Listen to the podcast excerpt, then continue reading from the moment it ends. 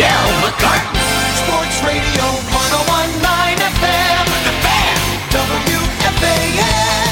Well, good evening, New York sports fans. I'm Danielle McCartan. Danielle at Sunday dinner time here on the Fan in New York City. I've got my Big ziti to my right. Haven't eaten it yet, but I will soon. I'll be talking all things New York sports with you right up till 10 p.m. tonight. So whatever you're doing at the moment, I appreciate you tuning into the show right now and throughout the rest of this early evening. We're here in the Big Apple. Connor Green and I are coming to you live from the Mike Francesa studio here in Lower Manhattan on this beautiful, beautiful Sunday afternoon. You know the number. It's already pre-programmed into your phones. 877-337-6666. And as always, let's load them up with your best content only. Tonight I've got three guests for you at 720 to break down the Giants draft in its totality. Former Super Bowl winning Giant and current host for the Giants and for New York Post Sports, Brandon London. Jets fans at 840 to analyze and evaluate your draft in its totality. A Jets first round selection in a franchise altering draft himself. Anthony Becht will be here, so Jets fans mark it down 840. And then at 920 to help me explain the hit by pitch phenomenon happening to the New York Mets and to dissect the intrigue about players policing the game, four time World Series winning pitcher Jeff Nelson. So lots to do tonight.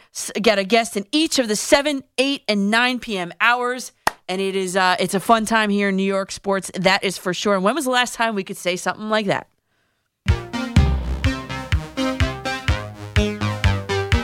Sweet dreams are made of these. That's sweep. Let me fix that. Sweep dreams are made of these. Get the brooms out. The New York Yankees have won nine straight, three, three sweeps in a row, and they have the second best run differential in the league. And they still, still have sole possession of the best record in baseball. That, for the first time, happened yesterday and hasn't happened since September 14th, 2019.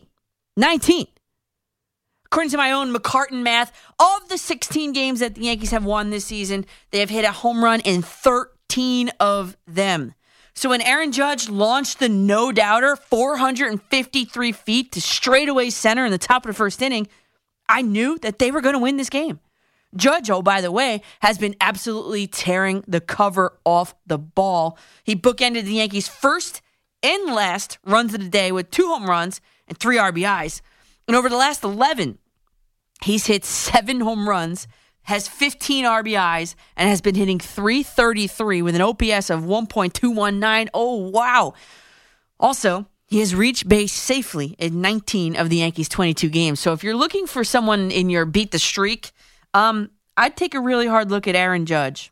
By the way, my streak's at three. The difference in this game was the fact that the Yankees were able to put away a bad team on a getaway day. I mean, the Royals have only won seven games so far this season. And if we're being honest, it is true that the Royals beat themselves more than the Yankees actually beat them today. And that's okay. A win is a win. I say that because I point to the pivotal inning, inning number seven. Entering that inning, the Yankees trailed the Royals four to three. Leaving the inning, they took the lead five three or 5 4, I guess it was, and didn't look back. You know, in that Yankee half of the seventh, the Royals, this, this is how I, why I say that the Royals beat themselves. The Royals allowed a walk to the Yankees. It was uh, there was a hit by pitch. There was another walk that loaded the bases. Then there was a ground out on a check, excuse me, swing by Aaron Judge, which I'm sure you've seen. Then it was a fielder's choice, a wild pitch, an intentional walk, and then a ground into double play to end it. Well, guess what? Sometimes it happens like that. Isn't that baseball, Susan, right? So not a single Yankees batted ball left the infield, and yet they left that, that frame ahead and didn't look back. And, and this team today and throughout the season has shown resiliency. We talked about it here before that this team, this Yankees team, unlike in past years, is a resilient bunch. And we've talked about it before about two or three weeks ago, two weeks ago, I'd say. Today, the Yankees climbed back into this game after being down 4 1 through the bottom of the fourth. And then in the top of the fifth, Kiner Falefa hit a hard double down the third baseline. And forget about going first to third. Miguel Andujar went first to home to cut it to 4 to 2. Then DJ LeMahieu fought off a pitch to produce an RBI single, which scored IKF from second base with a he, he had a great secondary lead, and that's probably why he ended up scoring. And this was the Yankees' seventh comeback win of the season so far. He- Tied for second most in baseball as we sit here right now. Second most in baseball for comeback wins. They're only one behind the Pirates. They have eight. And per, for for some perspective, last season, the Yankees had 44 comeback wins. Thanks to Sweeny Murti for that with the assist to Paul Rosenberg. But they've already got seven. And last season they had 44 all last season. So, oh, and you know what? And, and as far as the Yankees cheating letter, I have to address this because let me just tell you that I read it. And I just want to tell you that the note that Snooki and JWoww typed to Sammi in Miami about that one time at bed, that was way more interesting. Enough already.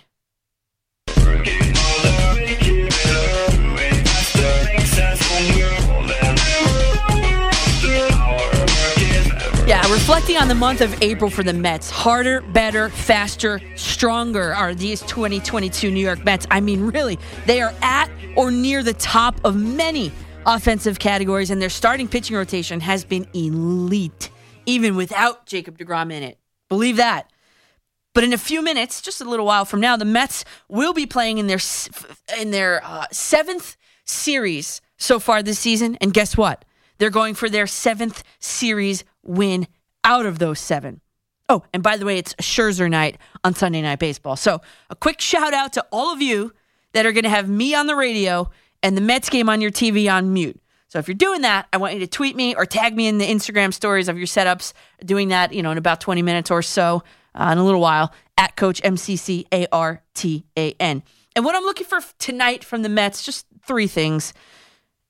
I'm to have it on on mute in the studio myself, and I'm to do the best I can in keeping an eyeball on it. But you know, the Mets pitching staff, they are seven. Well, the Mets are seven and one when they did not give up a home run.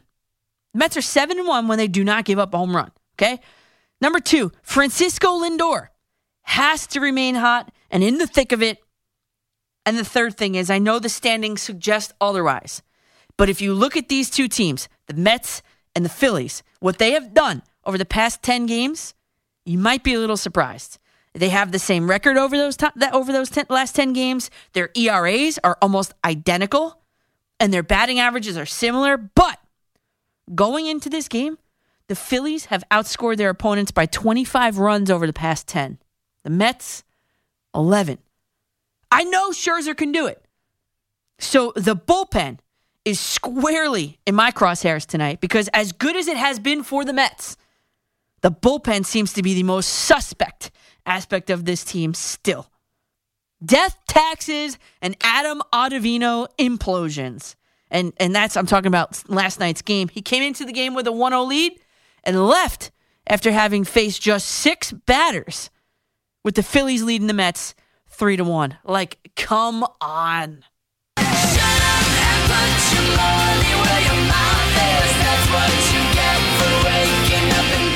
Well, first off, I would like to address the supreme feeling of FOMO that I had while watching all of the NFL draft coverage in Las Vegas. That's my second city. The blue sky without a single cloud in it, the LINQ Promenade, the spritz from the Bellagio fountains.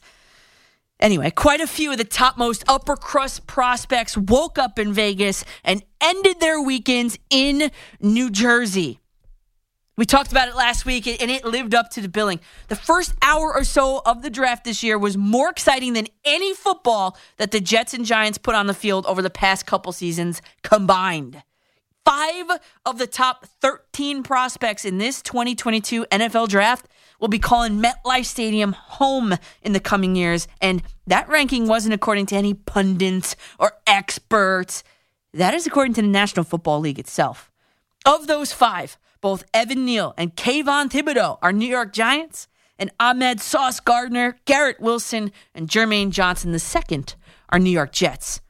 And I feel that football fans in and around this city are on the precipice of a renaissance that would make Leonardo da Vinci, Giovanni Boccaccio, and the entire Medici family jealous. No, this isn't Firenze, Italia. It's East Rutherford, New Jersey, baby. And I ran a poll for the Jets and Giants fans after round one asking what grade people would give to each team, A, B, C, or D.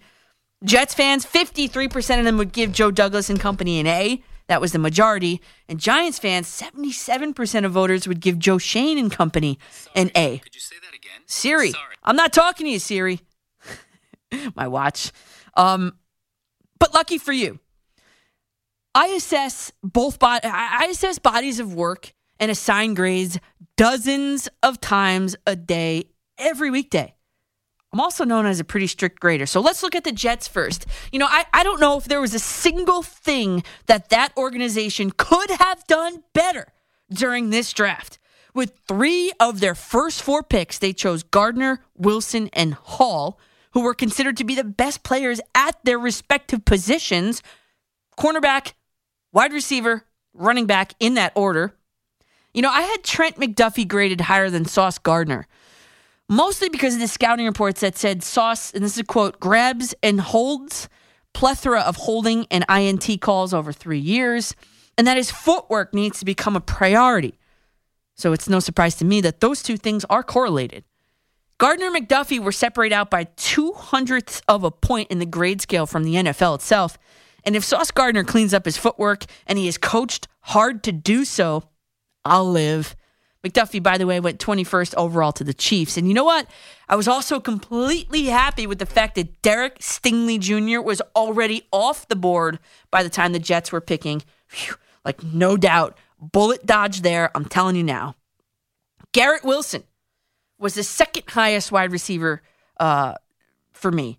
And what scares me a little bit about him was in his scouting report, it says takes off without a clear route plan, sloppy footwork in and out of the immediate break points, excessive stutter stepping, and suffered from focus drops near the sideline.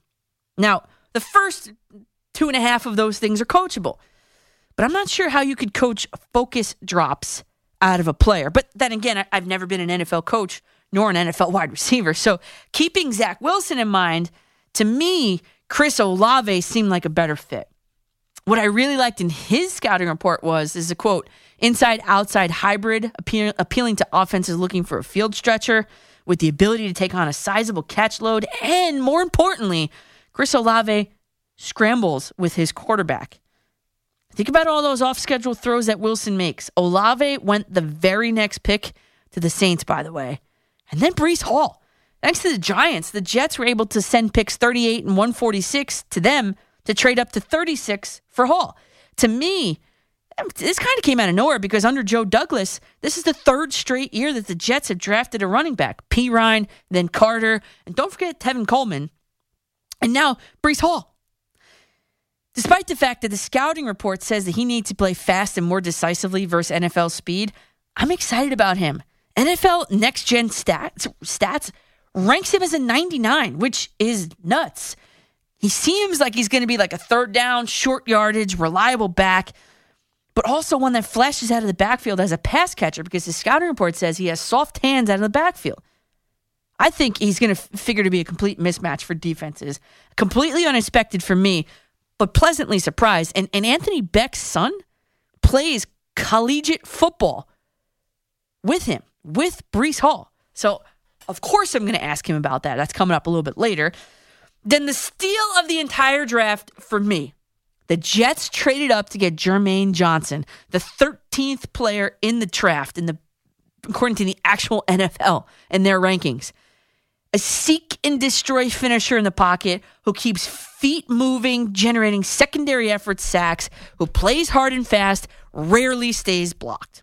Those, of course, all according to his scouting report. And the one thing, though, that bothers me about him, and I know people can and do change, but the one thing that bothers me about Jermaine Johnson is that he didn't qualify academically academically coming out of high school. And I'm wondering how that's going to translate to the classrooms in Florham Park. But I've learned that when students are super motivated in my own classes because they're interested in the material or whatever, they will themselves to succeed. And I just hope the same for Johnson and the Jets. And ultimately, like those kids in my class, you're probably waiting patient for the grade, maybe not so much the explanation of the rubric. I mean, through those first four picks, then you add in the tight end from Long, Island, Jeremy Ruckert, for the feel factor, all the feels factor. All things considered, I would give this Jets draft an A plus for real. And, and for me too, it's it's what Joe Douglas didn't do that added that plus on there. I am very pleased that he stuck to the plan in building this thing and not succumbing to that same old Jets mentality. And what I mean by that is selling the farm for Deebo Samuel. He's a great player. He's got game breaking playmaking potential. Sure, they would sell thousands of Samuel jerseys. He'd generate a lot of ticket sales, but the Jets' win expectancy, even after the draft, as set by FanDuel, is five and a half games. And I'd have to ask Cynthia Frelund what Deebo Samuel's win share would be, but I'd venture to guess that having him on the team would not get these Jets into the playoffs, not without a defense. And then, did you see the drama on Twitter late last night? Odell Beckham tweeting that he's going to spill the tea that Deebo told him. Then he tweeted, this is a quote, breaking news. Oh, Deebo to the Patriots, WTF with like 15 Fs. That's Odell Beckham Jr. on Twitter. And then late last night, he also tweeted to the Twitter world, I'm so sorry. I love Deebo and, and giving him hell, problem causing more problems. I can't help it. Deebo news gonna break on its own. Yeah, this young team, this Jets team with this young quarterback doesn't need this drama, nor the pressure of feeling like he has to force the ball to Deebo. One more year, and the Jets can make a splash for a player like this. One more year. And now, throughout the night, we're going to discuss what his expectations are for this Jets team. Ooh, that's a term not smoking around Florham Park for quite some years. Expectations. And in fact, the Jets have not made the playoffs in 11 years. It's like the old lady from the Titanic. It's been 11 years, which is the longest streak in the National Football League. But what are the expectations for this team anyway? Well, we'll talk about that coming up. But next, we've got to talk about the success that the New York Giants had in Vegas, too. I mean, we've been talking about it for years here on this show on The Fan. Peanut butter, jelly, cookies, milk, the Giants needing offensive linemen. And in fact, according to Pro Football Focus, last season, the Giants ranked 30th at pass blocking. And in 2020, they ranked dead last. Sitting there with overall picks five and seven, you knew they were going to use it at uh, at least one of them to pick a hog molly. And then when the Giants' number five pick came in, edge rusher Kayvon Thibodeaux, the instant reaction was, What are they doing? And then the secondary reaction was, Wow, what a genius Joe Schoen is. Because by taking Thibodeaux, according to the NFL, the fifth best player in the entire draft at five, the Giants were guaranteed to land one of the top three offensive linemen. Joe Schoen, for real, the smartest guy in the room. Ike Ekwonu was taken at six, which left either Evan Neal or Charles Cross for the Giants to choose from.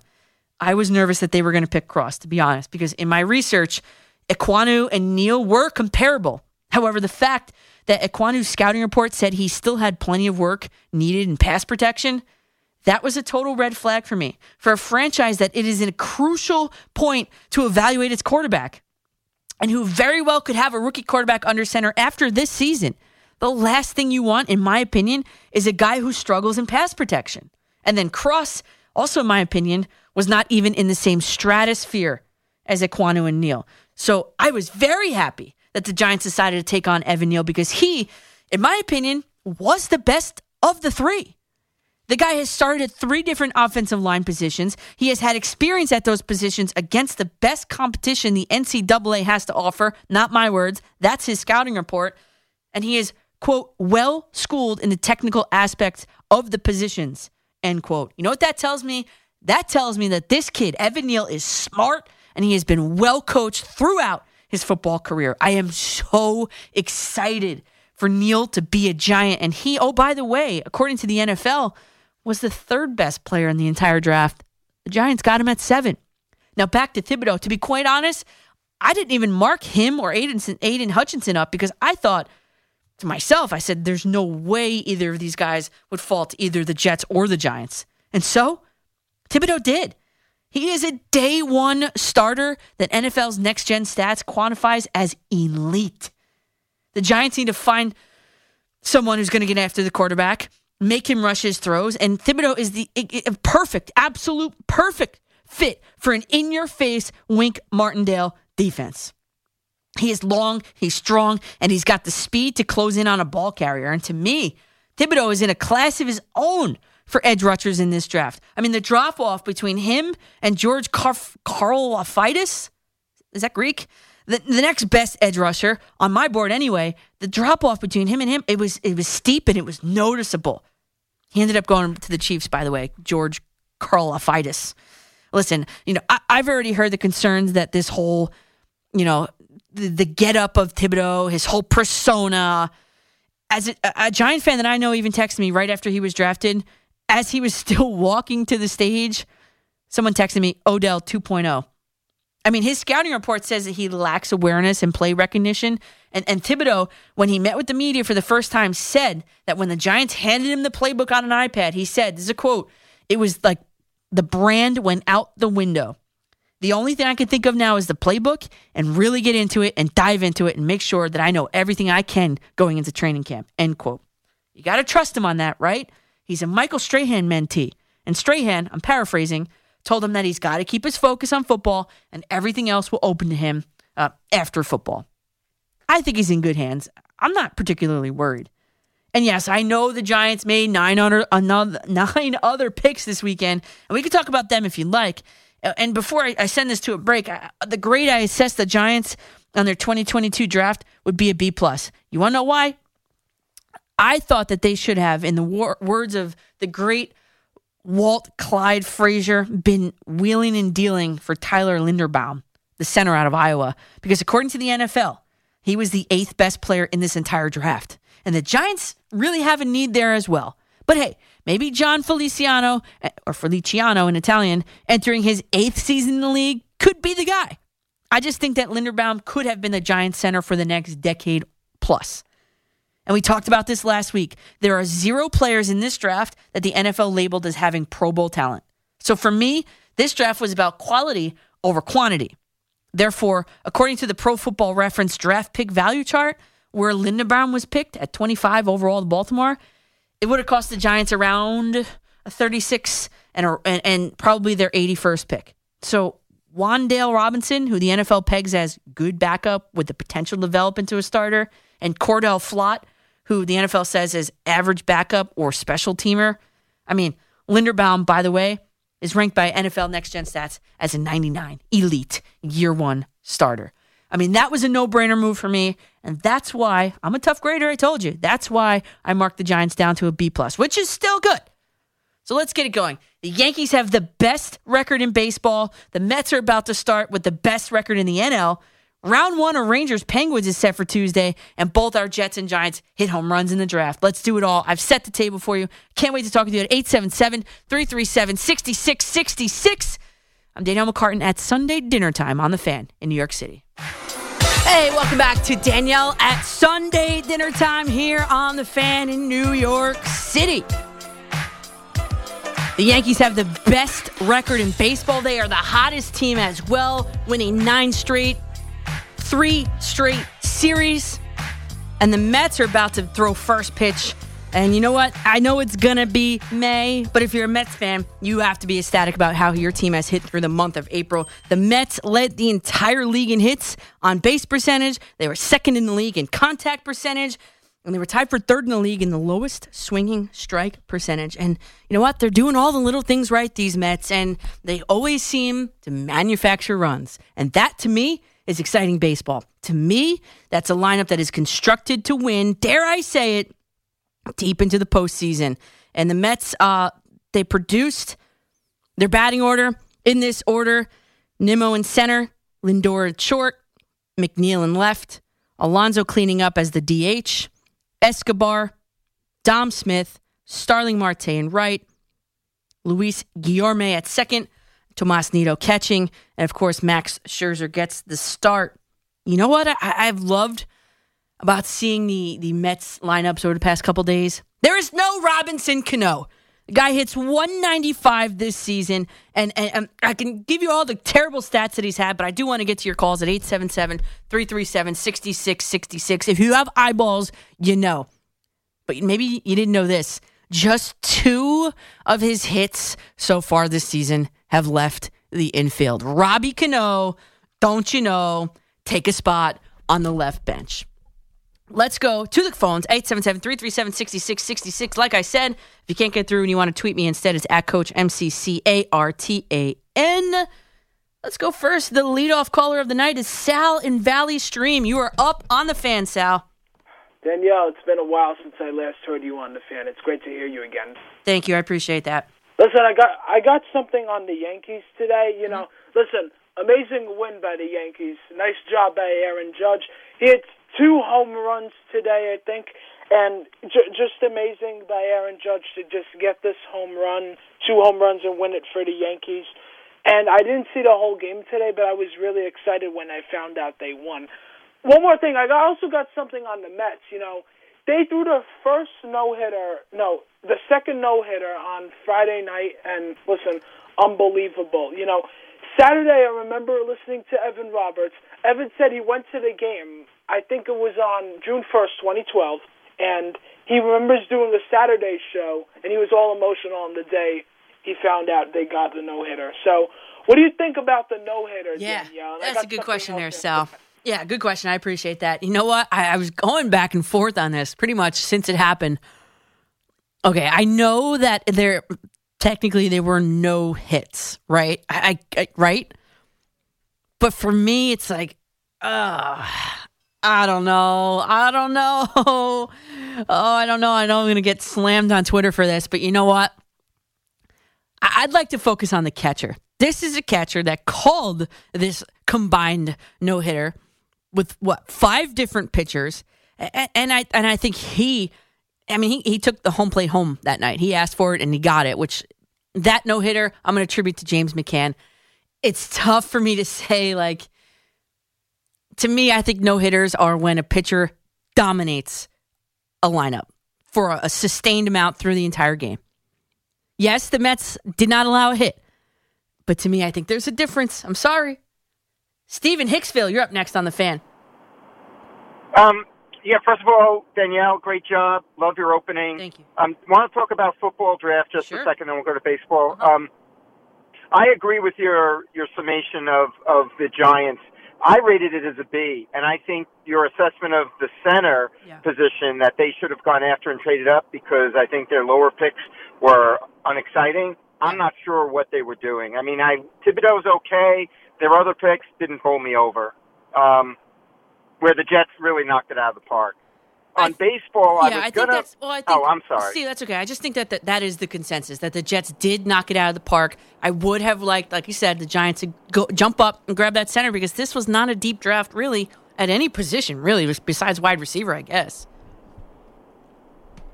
Yeah, absolutely. Um, on baseball, quickly, you know, it's funny. I, I had a couple of comments. I'm more of a Yankee Giant fan, but I follow New York sports. Mm-hmm. I was, I really wanted to complain about something, but how can you complain about both teams when they're in first place in their division? You can't really say much. First place, You can't no, really not talk even, much about their. Steve, not even the divisions. The AL belongs to the Yankees and the NL belongs to the Mets. I mean, really.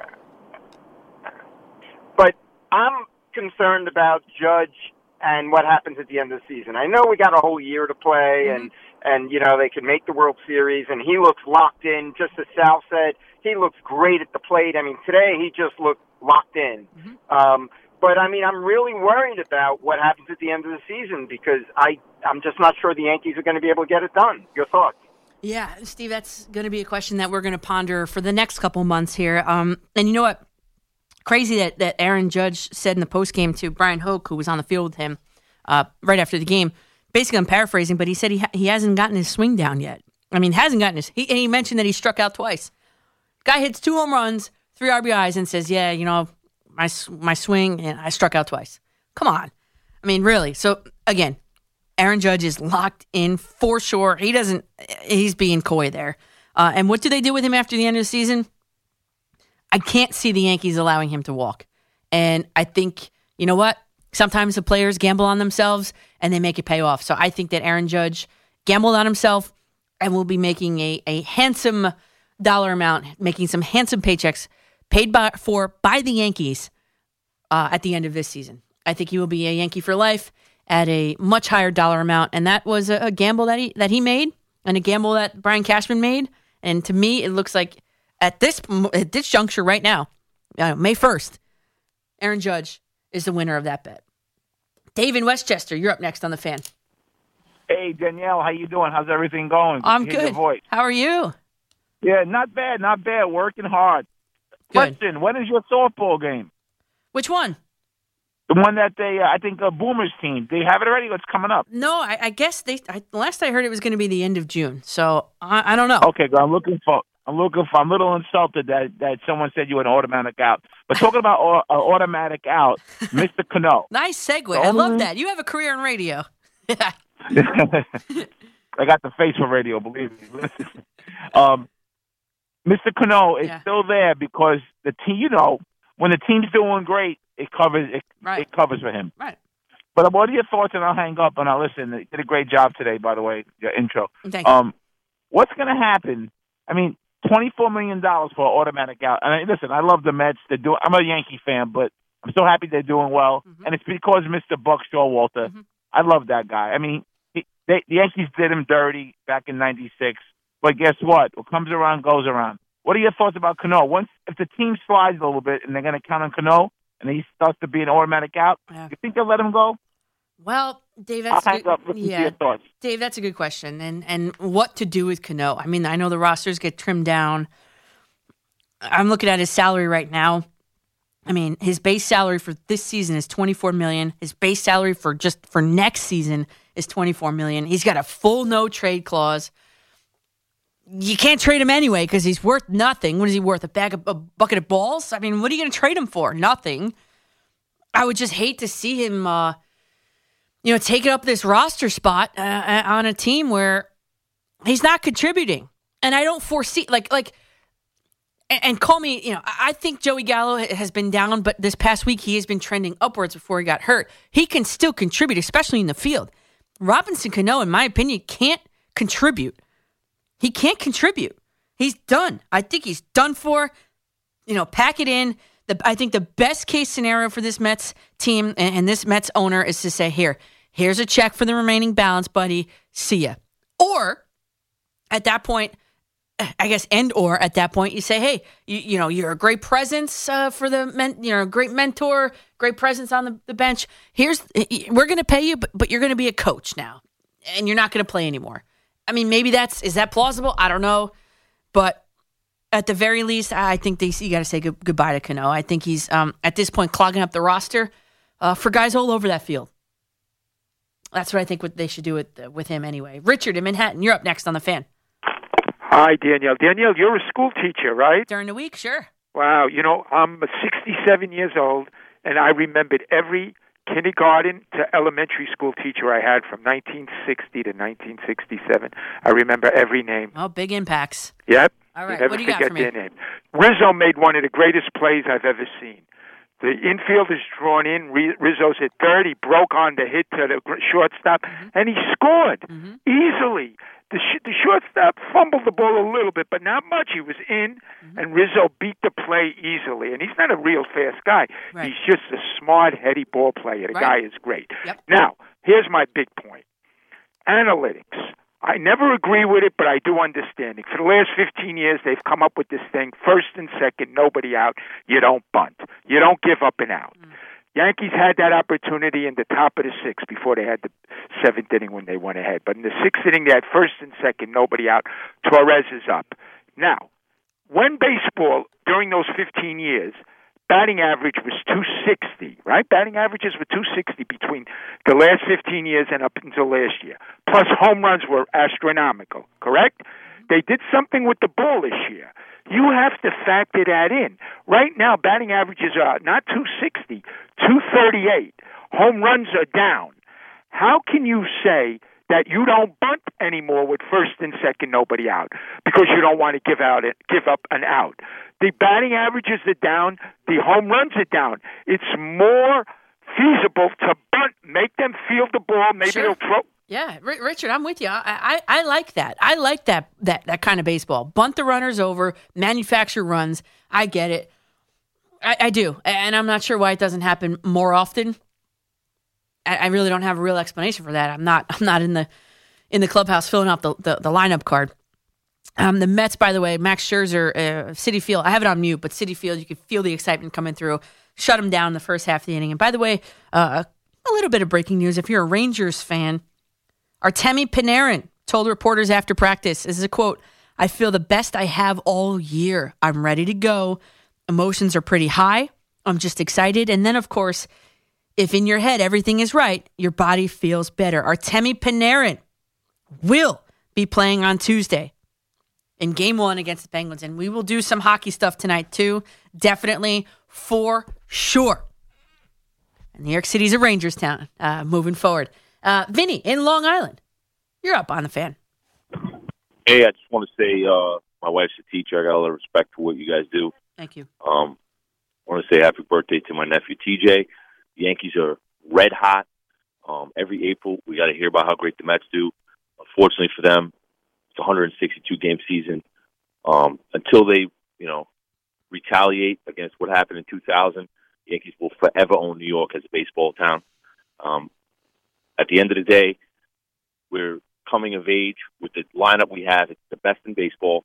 Yeah, we hit a lot of home runs, but they do have the the you know singles and doubles hitters. Yeah. And DJ LeMahieu and uh, Isiah and, and I- I Falefa. really- That's the difference, Vinny, between last year and this year. I know DJ LeMahieu was on the team, on the roster last year. I get it.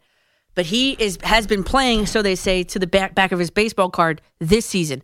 Isiah Kiner Isiah Kiner Falefa also has been a big impact in here. And, and like you said, it- it's a better mix. It's a better jive of guys that hit the long ball and can get on base. Yes. and we got Domingo Germán coming, getting healthy. Uh, we got Severino, who who could be, you know, uh, a 20 game winner. That's the form he was when he left. So I'm I'm excited. I, I think uh, you know we're built for the long term, and um, you know I think the Met fans really need to pay attention to what's going on here. Thank you. know- Have a great day. Yeah, thanks, Vinny. And the one thing that um, I guess would kind of scare me if I were the Yankees right now, ah, the closing situation. Uh, I don't trust the Aroldis Chapman. We talked about it, I think, every week so far. That, and now they're starting to say it on the broadcast. If you notice on the Yes Network, that he is more of a more of a a, a thrower than a pitcher, and, and he has to start to learn how to become more of a pitcher. Um, and, and it's going to take some time, I guess. You know, the fastball, everybody else, you know, he throws a, a fast fastball over 100 miles an hour. Well, guess what? The league is caught up. So Aroldis Chapman, throughout the, this early goings, needs to figure out how to become more of a pitcher and, uh, and, less of a thrower.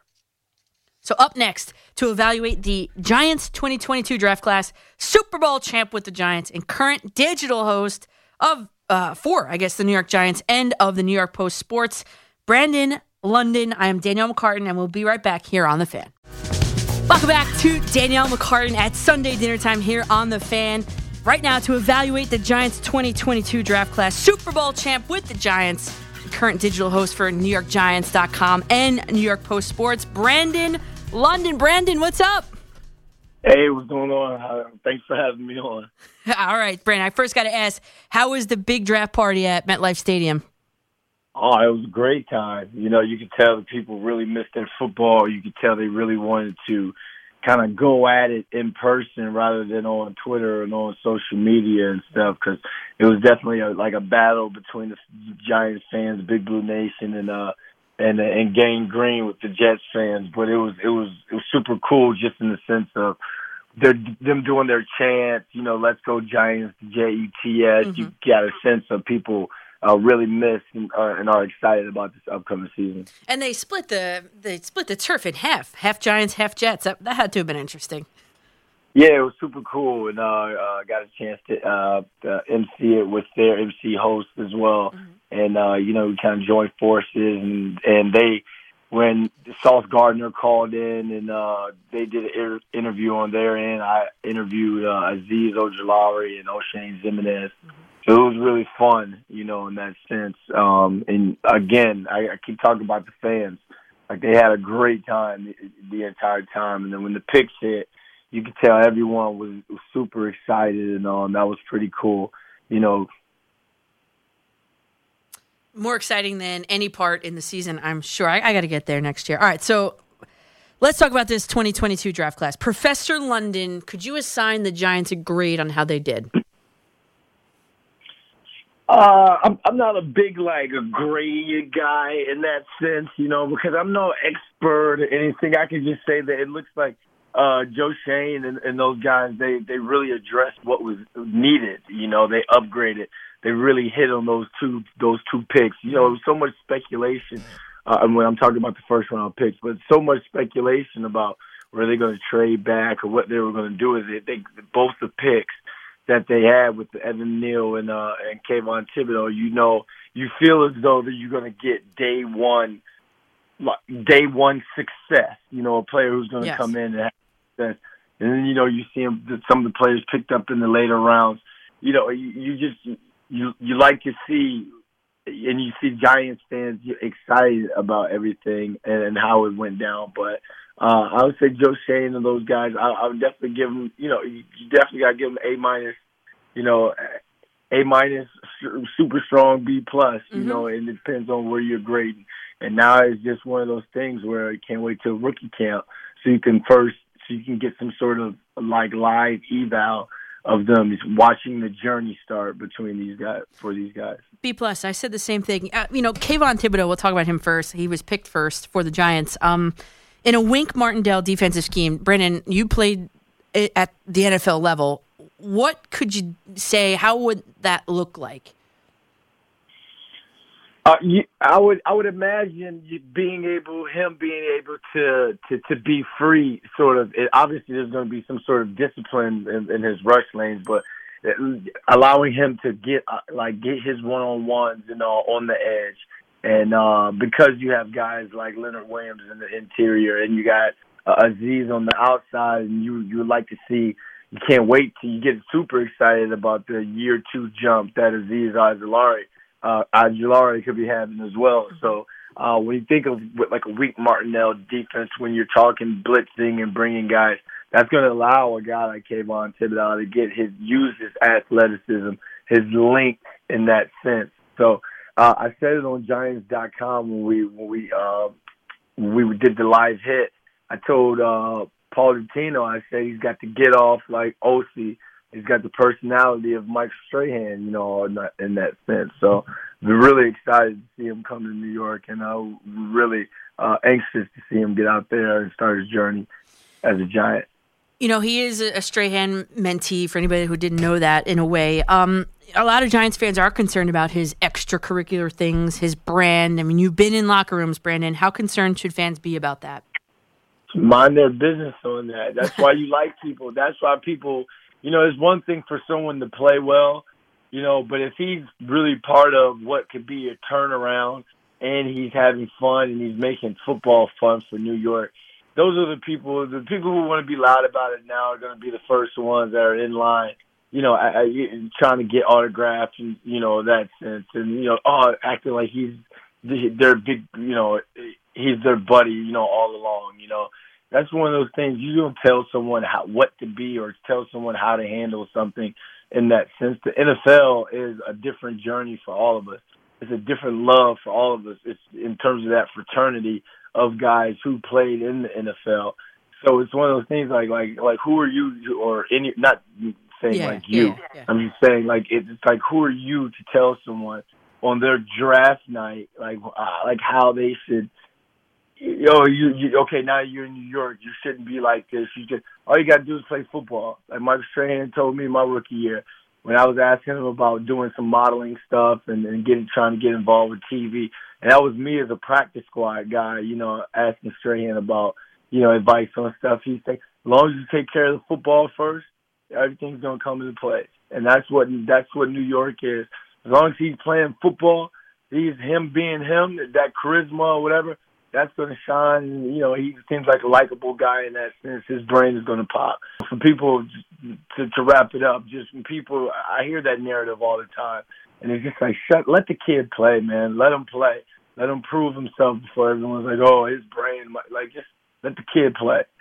You're listening to Giants Draft Talk with Brandon London on the fan. Uh, Joe Schoen was asked if the O line will finally be fixed, and he said, This is a quote, we haven't been in pads yet, but tell me, Brandon, will I be finished taking calls here on the fan of people complaining how terrible the O line is? Uh, it's a it's a wait and see thing, you know. Like I'm, not, I can't be one of those people who are like, oh, it's going to be like this because then who knows what can happen or who know, you know, who knows what guys look like. But you just like you you would like to think from all the the research we've all done on the Evan McNeil, on the uh, uh, Marcus McKethan out of uh, North Carolina. You you you want these guys?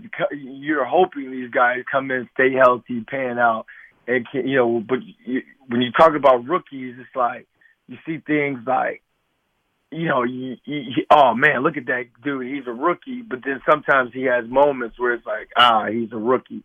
So you're you're hoping that they, these guys catch on, and you know they have those big moments where it's like, hey, you got a super, you know, uh, you got a great pick in terms of day one, really good NFL NFL ready guy, and that's what you think, uh, you know, out of the Evan McNeil, uh, Evan Neal because that's.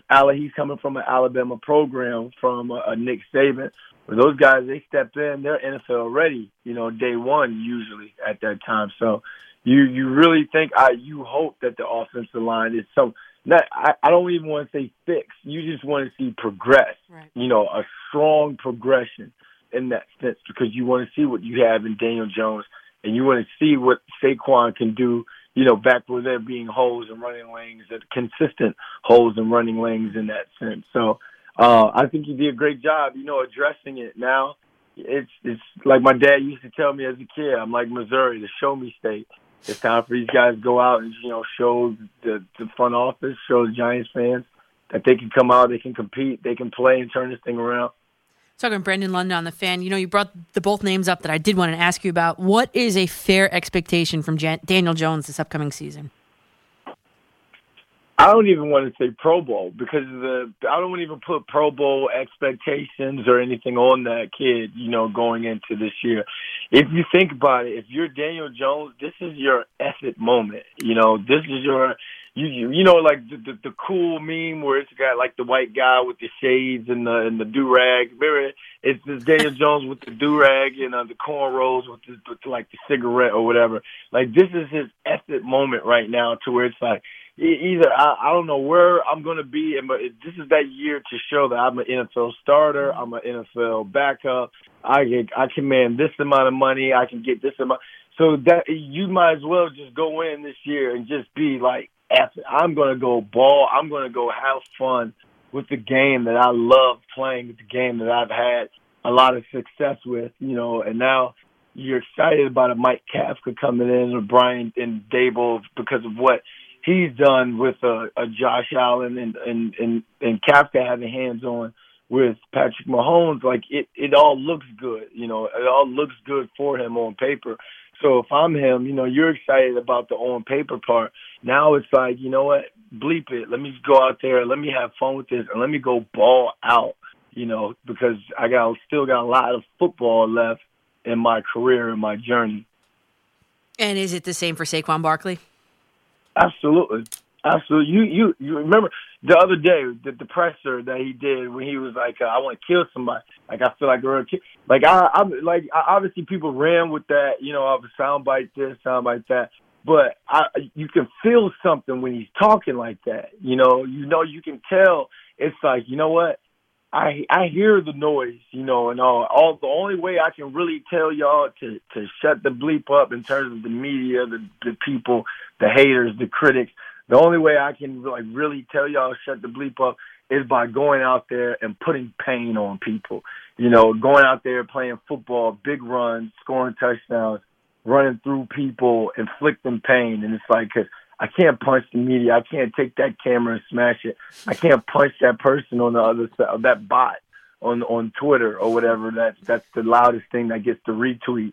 The West Steinberg pro, uh, profile, uh, Twitter page or whatever.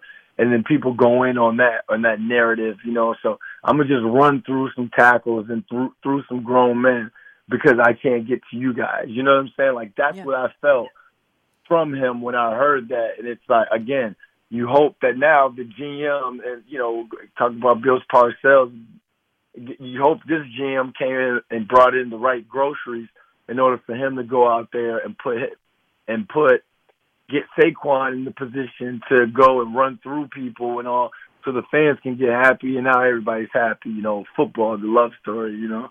Well, a return to form would be quite welcome for Saquon Barkley, for Giants fans, and himself. Um, the reason why I, I I had the Giants at an A, and then I woke up the next day and I was like, well, they didn't do this. It's going to be a B plus. Um, I thought that the, this is first of all, I think this is a not me, the NFL. You know the way that they grade out these guys. This is this was a weak draft class, and I, for me, it was more quality than quantity.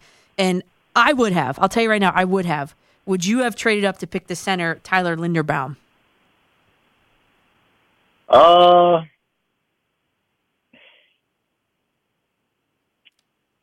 oh, uh, no. I and and the only reason I say that, and I sound I sound terrible, but because of the measurables, I would have thought that he would have slid down, you know, into that second round draft pick that the Giants had, um, or, or or traded up in the second round for him. He, they needed those picks, you know. He, they, I think, uh, I- I think they did a great job of keeping those, uh, you know, keeping those picks and, and being able to get quality in those picks in that sense. So, uh, no, I, I'm, I'm, I'm, I'm kind of cool with them doing, uh, doing that. But the Ravens got a heck of a player though, for sure. Brandon London, host for New York Post Sports Digital, is with us on the fan. Um, everyone knows about the salary crunch uh, that the, this regime has inherited. Ultimately, I mean, what do you think with some about some key veterans on the team? Because I did some research. Thirty-four percent of the Giants' cap room this season is in Leonard Williams, James Bradberry, Kenny Golladay. They're all fine players, but how many of them do you think will be Giants this upcoming season? I think all of them. You know, I th- they didn't get the corner. I don't think they really got the corner they wanted in terms of having a CB one going into this year for uh, uh, Wink Martindale. So I think that Joe Schoen has said there are ways that they could uh, possibly do something with money, or uh, I mean James Bradberry's contract, to where he could possibly be here. So that's you know obviously Kenny Golladay, you can't just cut him. Same thing with Leonard Williams. So those two they're going to have to play in that sense as well. So I think with Bradberry, I think he's got some good. It looks kind of you know it, you you kind of hope that they they do something with his contract to where they can keep him here because after getting a Kayvon Thibodeaux, Thibodeaux and uh, having Azeez Ojulari and hoping he makes that huge second year jump, uh, you got to have a corner back there. You got to have corners back there in that sense. So you hope to see James Bradberry back there, especially with the pass rush and Xavier McKinney over the top. Brandon, final question here. Um, I just ta- tallied it up. There are 11 rookie Giants drafted in this past draft. Um, you mentioned a few of them. There are a lot of young Giants on this team as well. What is your message to the guys that are just trying to make an impression on this brand new coaching staff, this brand new GM? you're you're being const- you're constantly being evaluated. Like everything, everything's being evaluated. So while you're still having fun and all, and, and you're going through that journey, just know like every every day is an evaluation, one day evaluation. So just take take take it all, take it all in, one day at a time, one play at a time, one rep at a time, one jog through at a time. Uh, in that sense, because at the end, it, it's just football. You know, it's a high level of football. You have to be expected to be on point and be sharp. But by this time, and as you continue to go and grow, it's about techniques and reps and continuously like getting your hand placement right, doing the right things right on a consistent basis. So that's the best part about it is that journey of trying to learn one a new speed, kind of you know, more intricacies to the game, like a deeper level of football in the X's and O's in that sense. But now it's like really, it's really a battle now between consistently who can consistently do the X, O's, and Y's while running four threes and being six five and stuff in that sense. You know what I'm saying? Yeah. Like that's the best part about me being a coach's kid. That's how I look at football. You know, I, I don't, you know, Giants. I'm a you know fan of the Giants because you know my time with the Giants, but I don't really have a football team. I just watch because the X, O's, Y's, and like the little details within the game. So that's the best part about it, and uh, I'm excited for the season coming up. Well, Brandon, thanks for joining us today and um, many more uh, throughout the rest of the season. Thank you. I appreciate it. Sure. Thanks for having me. Of course. And that was Super Bowl champion with the Giants and current digital host for NewYorkGiants.com and New York Post Sports, Brandon London. I've got a special send off right here in my left hand for the Brooklyn Nets. I know, I know, they got eliminated a while ago, but this is the first time I've been on since they've been eliminated. I've got my very special spe- send off, as only I, Danielle McCartan, can do up next here on The Fan. Welcome back to Danielle at dinner time. Well, it's a little late for that. How about we switch to McCartan before midnight here on The Fan in New York City? Um, since the last time I've talked to you, the Brooklyn Nets have been eliminated from the playoffs in a four game sweep by the Boston Celtics. The Nets, who still can't seem to figure out how to play defense, and their coach, he, they spoke after the game uh, about the season, and I've compiled uh, some of the audio from those sessions, uh, courtesy of SNY, of course, into a special track that's going to play under or over what you're about to hear live right here in studio. I've got the same trumpet I've had since I've been in fourth grade. I haven't picked this up since I'm trying to think the last team that got eliminated from the postseason contention. I'm not even sure off the top of my head, but I haven't picked it up since then. Haven't practiced, just did it a little bit right here in the studio. Um, I'm about to send the Brooklyn Nets to the offseason honorably in the McCartan way. I'm a little nervous. This is a uh, it's a little rough on the on the commercial break, but here we go, everybody. I'm Danielle McCartan. This is me and my same trumpet since I've had in fourth grade, ready to send the Nets off to the offseason honorably. Here we go. You know, we had our expectations. Everybody had our expectations for us. A lot of stuff happened throughout the season that derailed us. I felt like I was letting the team down at a point where I wasn't able to play. You know, we were trying to exercise every option for me to play, but I, I never wanted to just be about me. It became a distraction at times. We love you guys. You know, you care about them. You you go every day trying to help them, trying to put them in a position to grow and succeed and come together. To to have gone through everything that we went through this year, to have to you know say goodbye is uh, is tough.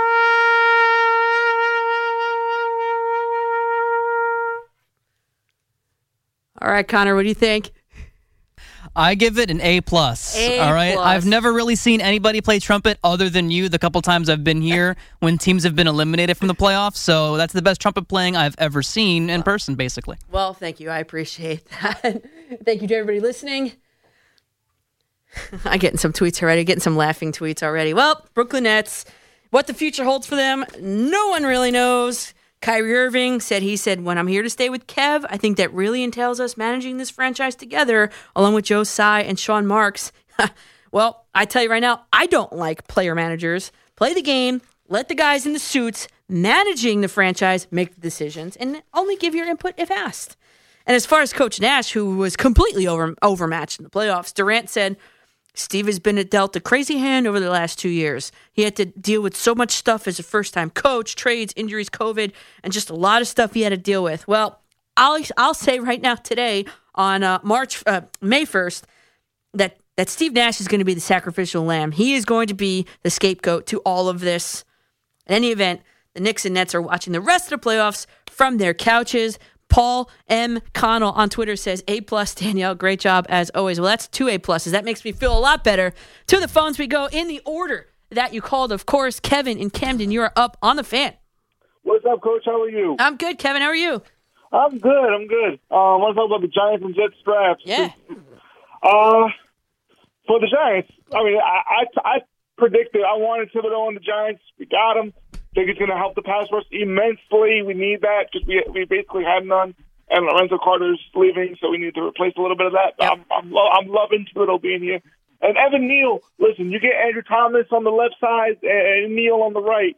I mean, it's not it's not a finished product by any means, but I'm feeling a lot better about this O line. And for the most of the draft, I was good with the most of it. The one question mark I do have about the Giants, the, um, that wide receiver from Kentucky. Um, I would have personally taken Skyy Moore. I mean, he was still available. Uh, he's, I think he's a lot better. I, I, don't- I, don't- I'm not trying to disrespect the guy that we got, but I mean, Kentucky's not exactly known for football. So, I mean, I mean, Daniel Jones. That was my first thought. Like, in Daniel Jones in Kentucky, I'm thinking, and and maybe that's the connection. But uh, that's the only question I really have about the Giants draft. As far as the Jets, Well, Kevin, Um, and, and, and the only question I had about the Giants draft, I, th- I thought they did a pretty good job, but you heard me ask Brandon. Uh, I, I would have traded up for for the center. That's that's. I mean, Lin- Lin- Linderbaum. Yeah. Yeah. I, I I wanted him too, but I was I was hoping he would slip. But and Nakobe Dean, I'm I'm sorry. I know that he slipped all the way down because of a medical issue. I was hoping the Giants would take him, and that he's that he's going to go to Philly. Oh man, that's just. Uh, that, that's gonna. I don't know if he if he's healthy. Mm, I'm he, he's a game changer. That guy's a game I, I changer. know. I, I was hoping he would slip to us, but I'm like, ah. And then he goes to Philly of all places. Oh my god. Mm-hmm. And as far as the Jets, um, Sauce Gardner, you know, I, I'm okay with that. I would have taken a offense, uh, offensive tackle in the first round to get some protection for um, Wilson, but I'm alright with, with Gardner. I, I, I would have taken it. I would have taken. I mean, Neil was Neal was would have been available for the Jets. I would have taken that. Um, I'm okay. I love uh, Johnson, that defensive Yes. uh, end that we took at the end. Oh, yeah. That was beautiful. And Wilson, and Wilson, uh, the wide receiver. I had Olave graded higher. I did. Yeah, I, I know.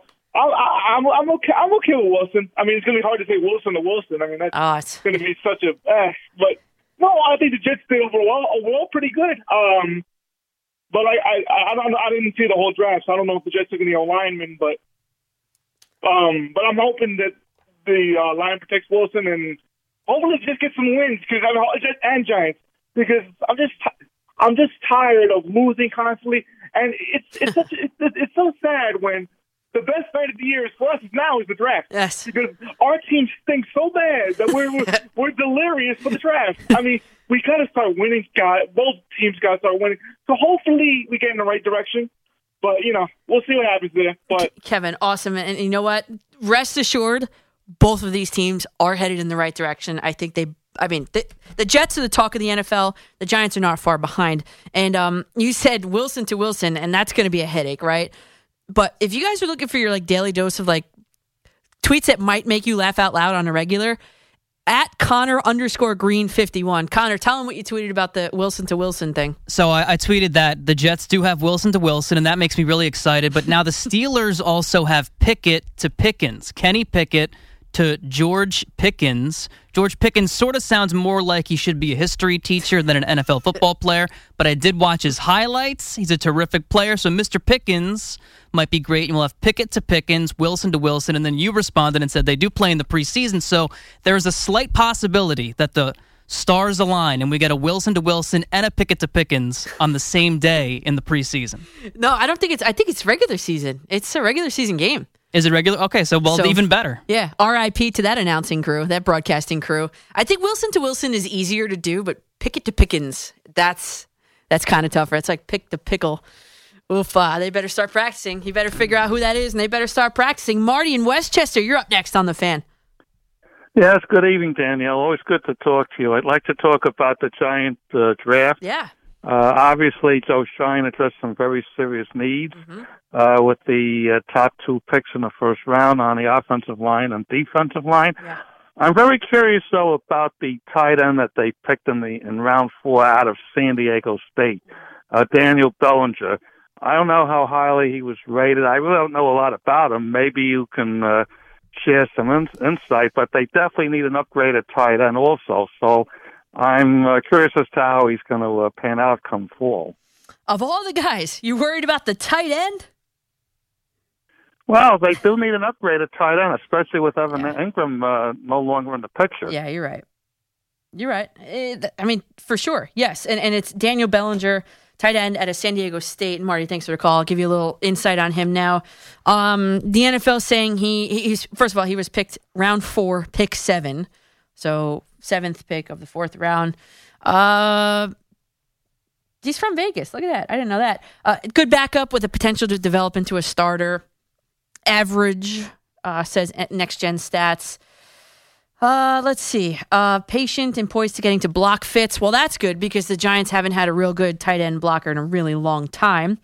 Um, technically sound when asked to help in pass protection. Okay, well that's that's also good because how many times have we talked about the Giants needing help in pass protection? Um, I'm just kind of picking and choosing what I think uh, out of the scouting report here. Um, yeah, well proportioned, muscular. All right, so the guy seems like a, a more of a blocking, old school type tight end um, than anything.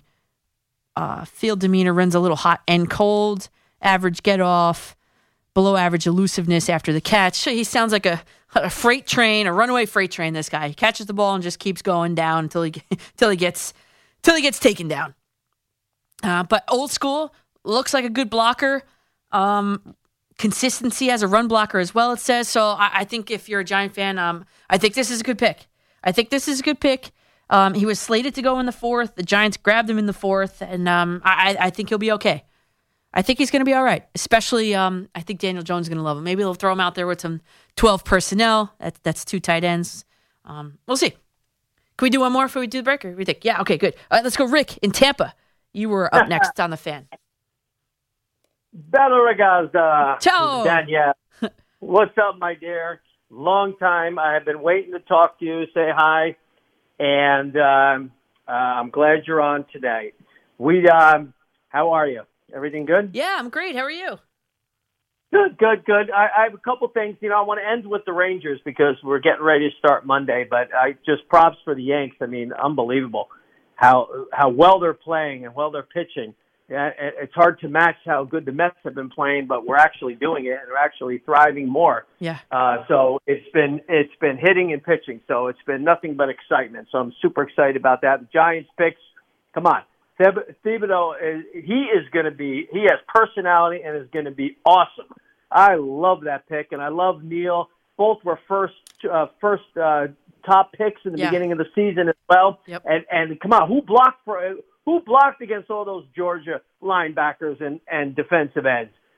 Neal did. So it's it's I'm super excited. Uh, I, I I mean, and I, and I agree though. I would have loved to see him trade at the end of the set, first round to come back and catch uh, Lindholm, the uh, center. That would have been a good move. Yep. No, that Lind, right? That would have been good. I, I agree with that. But overall, phenomenal. Now, Rangers. Wait, Rick, before you before you move on there, Evan Neal, he he was the NFL scored him as the third best player overall in the draft. The Giants got him at what seven, and then Kayvon Thibodeaux, fifth best player in the draft. The Giants got him at five.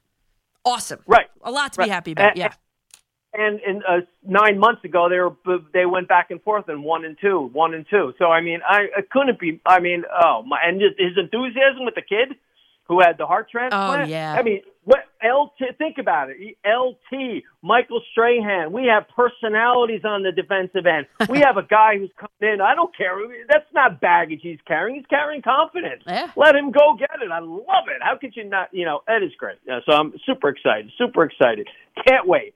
But all right, real quick, Danielle, because I know um, I wanted to talk a little hockey because sure. right now, now I got to ask you a question. Right now, first of all, we're playing Pittsburgh, and you made a what's that tweet you said the, uh, yesterday or today? Something about you're going to make a comment regarding after the third game uh, on the third game. What was that about? Uh oh no, I'm gonna be wearing. Um, next Saturday, I'm on after game three. I'm gonna be wearing my Henrik Lundqvist jersey.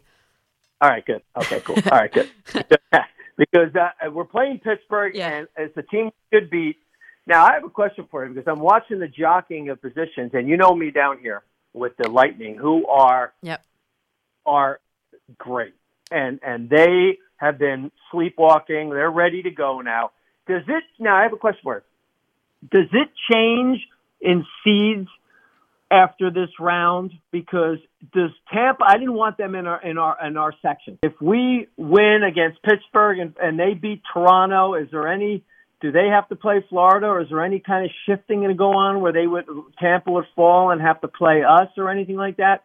Or um is it they're going to be them playing Florida if we win? If we beat Pittsburgh, we're going to play Carolina, and then we'll meet in the finals to go to the Stanley Cup. Is that how it's going to work? Yeah. So what's gonna happen? no is, repeating, that's what I mean. Right? Yeah, Rick, I gotta, I gotta let you go because I'm up Oh. against it. But I'll explain Well- it one second, Rick. Uh, it's a uh, unlike previous years, the winners of each round will be reseeded after the first and second round. So therefore, the teams that play one another after each round depends on how each team is seeded. So. Welcome back to McCartan before midnight on the fan here in New York City. I'm with you till 10 p.m. Lori Rubinson comes your way. Then, um, if you've got me on the radio and you've got the Mets Sunday Night Baseball on mute, well, thank you. Send me your setup of that. The Mets are leading the Phillies two to one. They're in the bottom of the third. Uh, listen, I all the time everybody calls in. There, Why did you ruin the score? I have it on DVR. Like, listen, it, it's 2022. If you are watching games on DVR and expecting not the, the score not to get ruined, I, I don't know what to tell you. My cousin who lives in Tampa, it's the same way with the Tampa Bay Lightning and all the Tampa Bay teams. I can't even text him during a Yankee game to talk some trash to him because he's like, "Oh, I got kids. I have to DVR it." I'm like, "Come on, man." But um, the way that uh, when I was on the phone with Brandon London, Kyle Schwarber hit a home run to uh, center field. And it seems as though in the second inning, I got kind of wrapped in that conversation. But in the second inning, it looks as though the Mets have had manufactured uh, their two runs in that bottom of the second. Sterling Mar- Starling Marte grounded out. Um, Eduardo Escobar scored. And then Luis Guillorme doubled home Dom Smith. So that's how the two runs scored for the Mets. Uh, right now, it is again 2 1. They're in the bottom of the third. It's a quick game isn't it? Uh, today I was home like the Yankees and the uh, oh and the, the Yankees and the Royals. I was home. It was like an hour and ten minutes. They were through four innings. I was like, oh my god, I gotta get dressed and leave. I got, I gotta get out of here. Of course, the George Washington Bridge, the traffic was red, you know, on the map, red. Uh, but I made it here. It's all good. I made it here early actually. So because what happened was I was going through the toll booth on the George Washington Bridge in bumper to bumper traffic all the way from Englewood. And uh, it was the seventh inning, and that was the big seventh inning that bought me some time. That did buy me some time. I made it here early, and here we are. I'm with you until 10 p.m. If you want to tweet me at Coach M-C-C-A-R-T-A-N, Instagram as well, or Facebook.com slash Coach McCartan. I'm on all three. Uh, and Jeff McNeil just blooped a single into center field. And the Mets have a two-out rally potentially going. Let's go to Rob in Bayside. You're up on the fan, Rob. Go ahead. Yeah, I have a couple of uh, Yankee and Met, Mets points. Sure. I mean, uh, yeah. But first, I want to give you a complimento. Seven, eight months ago, before the foot, uh, around the beginning of the football season, Mm-hmm. you recommended an Italian restaurant on the Lower East Side, Gnocchi Ria. Yokeria, did you go? I, I put it in my memory bank. Yeah. Two weeks I went. I went two weeks ago. I went there. The best gnocchi in New York. yes, I told you. I know my Italian food there, Rob. I, I know you're well versed in, in all things Italian, even though you don't have an Italian name. But- well, I, the grandmothers were Italian. I'm 50 50. Oh, really? Oh, good. That's good. Well, t- tonight, Stanley Tucci, uh, nine o'clock on CNN. Oh, it started up again? Searching for Italy, the first one. Oh, okay. Oh, I got a The, DVR. new- the new season. Yeah, he's in yeah. Venice. He's in Venice tonight. Oh, anyway, Venezia. It's probably a lot of risotto up there and, and, and seafood. a very a very quick Met point before I get to the Yankees. Sure. That guy who said that the Yankees did Buck Showalter bad in 1995 when they fired him, you were a young girl then. But let me say, I'm without going through the details, I want to move on to the Yankees. Buck Showalter single-handedly blew that series for the Yankees. Now, let me say one other thing about Robbie Cano. You're absolutely right about all the stats, but from what I've heard, he's they he's great in the clubhouse, and all the young Hispanic players love him, and he mentors them. So he does have some value. So then make him a coach, man. $24 million a year to be a mentor? Come on. All right, you're right. Now, now, just briefly on the Yankees. There's three differences of why the Yankees are much better than last year. I, uh, I mean, um, Anthony Rizzo got off to a good start last year. Came down with COVID, and in the middle of the year, he was never the same afterwards in the second half. Yep. You know, you know, with COVID, you stay you stay weak for like a month or two, and that's what happened last year. Uh, J.D. LeMahieu, two years ago, won the batting title. Last year, he was nicked and injured almost the whole year, and now you're seeing the real healthy LeMahieu. And number three is for two years, Luis Severino was not healthy, and he's finally healthy this year, and you know his upside. Sure. Those are the three differences of why they're much better. Plus, they've added speed. That's, with, uh, that to with, me, Rob, is the biggest difference. Isiah Kiner-Falefa, you got Locastro uh, laying out for balls in left field. He's, the, I think, the fastest guy sprint speed in, in Major League Baseball. So, They say look, is the fastest guy on the team. yeah, Um, guy, I think, in the league, actually. Plus, they've ordered, they've they've they've added a couple of guys who put that bat on the ball. That was the problem last year. Yep. Uh, uh, Kiner uh, Latafa. Falefa, yep. Uh, and and Donaldson's a professional hitter. He puts his bat on the ball. They got rid of the strikeout machine, Sanchez. Yep. So th- that's why those three reasons they're a lot better this year than last year. Yeah, and Rob, I'm I'm with you on on all of that. You know, it's it's a more balanced lineup, definitely for sure. Uh, today during the game, Josh Donaldson had I think it was 13 walks when they showed the graphic, which was I think second or third highest in the league. I mean, that's a guy that just gets on base, man. He, he strikes out a ton, and it- he does. And his third base uh, isn't the best. Um, what I've noted from him is you know, instead of, and I, I preach it to my players all the time, you, you got to get in front of the ball. You got to move your body, move your feet, and get in front of the ball. You should be fielding the ball on the midline of your body, which is basically your belly button up and down. He doesn't do that often. He'll kind of olay the ball to each side, which bothers me um, because you know there's going to be one time where where it's going to be a crucial point in the game, and that happens. Uh, so you know, work on that. I was at the stadium, and I did observe him with my own eyes. They had a a, a coach. I think he was just throwing it. I don't know if he was hitting into it, but he was definitely fielding uh, short hops, repetitive short hops, short hops, short hops, like right in front of me. I almost, I almost feel like I should have asked him about it. You know, grabbed him as he was getting off and said, "Hey, you know, tell me about this." You know, so he was. He, I mean, he is working on it. He is a guy that does work on his defense. Is what I'm trying to say. Um, but he walks a lot. He strikes out a lot, and that's that's it's one of those guys. But I, I would agree that the Yankee lineup is a little bit more balanced now. Uh, definitely more so than last year, of course. And and the one thing I will say before we get back to the calls at 877-337-6666, the one thing I will say is uh, on that pass ball by Kyle Higashioka today that scored a run, I was like, Gary Sanchez can do that. Uh, it ended up not mattering in the game, and and I think it was um, uh, Flash Flaherty. He was he said, "Wow, that was a, a rare pass ball by Kyle Higashioka." Well, you know, no one's perfect, right? And he's been great um, defensively since he's taken over for uh, the basically the starting uh, starting gig since uh, Gary Sanchez went out. See ya. Gary Sanchez is in, in, in a different city now, playing his home games in a different city. Let's go to Miss Mitch in East Windsor. Mitch, you're up on the fan. How you doing, Daniel? How you doing today? I'm good. How are you? Pretty good. Uh, good uh, draft by the Giants. Definitely like the Thibodeaux, Kenyon Thibodeaux, the little Pac-12 favorite. I thought they would go with Drake when he was other good wide receivers. I don't know about the the, the one from Kentucky, but they got to come to a good offensive lineman, uh, Neal from Alabama. That was good too. That was that was Um, that was a great pick. That was probably the best pick of the draft for them, in my opinion, because it addressed Well, it, addressed a glaring need. And I know Kayvon Thibodeaux, yes, yes, yes, he's going to be a star. I'm telling you right now, he's going to be a star in Wink Martindale's defense. telling you, He likes to talk. He like, he's good talking to the media. I only heard him twice, and he's, he's really good. he's Um, got a lot of charisma. Yeah, and they also drafted another lineman. But I'm surprised uh, Sam Howell uh, would be nice. Any chance? I know this. Is, uh, I know. I think I know what the answer is. Baker. I think Baker will wind up in Seattle, and they can't be serious with uh, that kid uh, they got from Denver. Any chance? Uh, I think Daniel Jones should be uh, shown to do as soon as possible.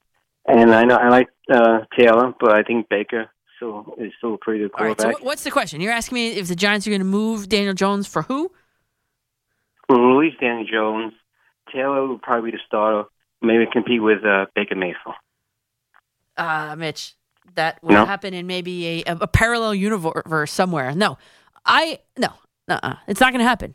Tyrod Taylor is a starter. It's not going to happen over Daniel Jones and Baker Mayfield. No, Mm-mm.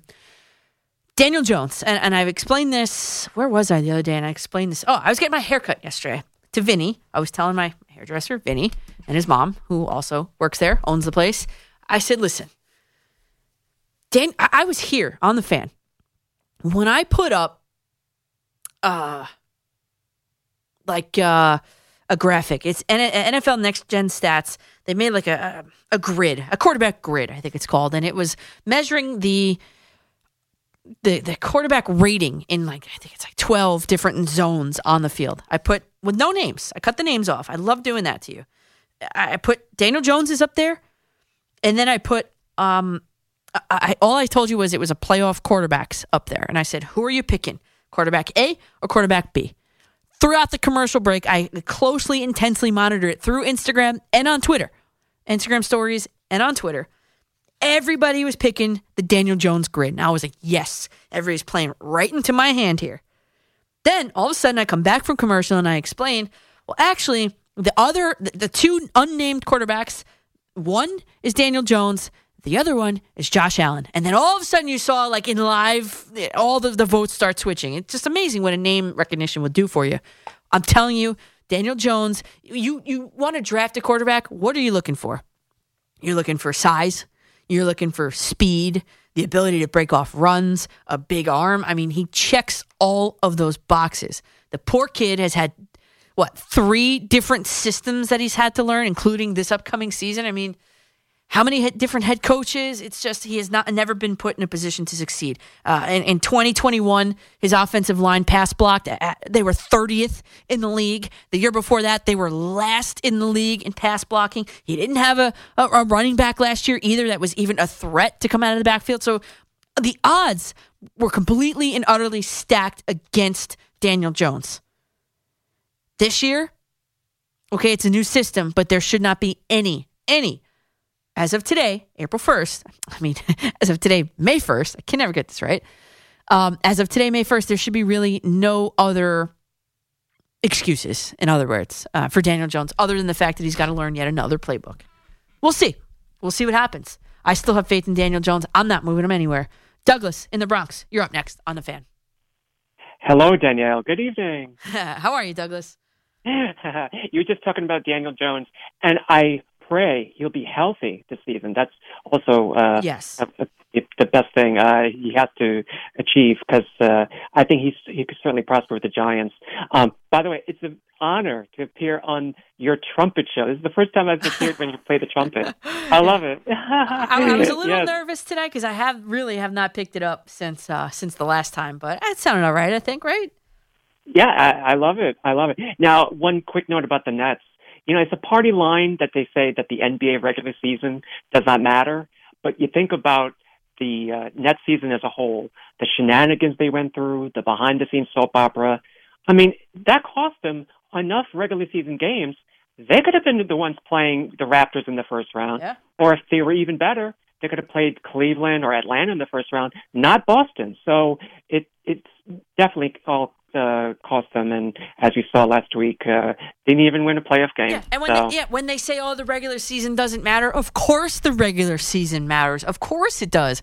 And and this Nets team had so many things to overcome. We get it. But when it came down to it, the two biggest stars on that team, Kyrie Irving and Kevin Durant, could not and did not come through for that team. Did not win, as No. you said, did not win, did not win a single game. And by the way, just before you continue, Kyle Schwarber is the new Mets killer officially. Just took Max Scherzer deep. It is it's it is uh, it's a two run home run. Philly takes the lead over the Mets three to two. Mm. On to a base, another baseball note. Uh, did you catch the Yankees streaming? Have you enjoyed the experience? Uh, have you experienced the joys of live streaming uh, of recent? Because they were on Apple TV the other night, Mhm. and then of course they're on Amazon later this week. Uh, what do you think about all that? Uh, did it crash for you? No, was it okay? Yeah, it worked. Everything works. Uh, the picture quality is is for both of those services is outstanding. I feel like I'm there. Um, but you know, uh, luckily for me, I, I do subscribe to Amazon. I do have Apple TV, and I can't imagine being someone who a, you know, doesn't know how to access it.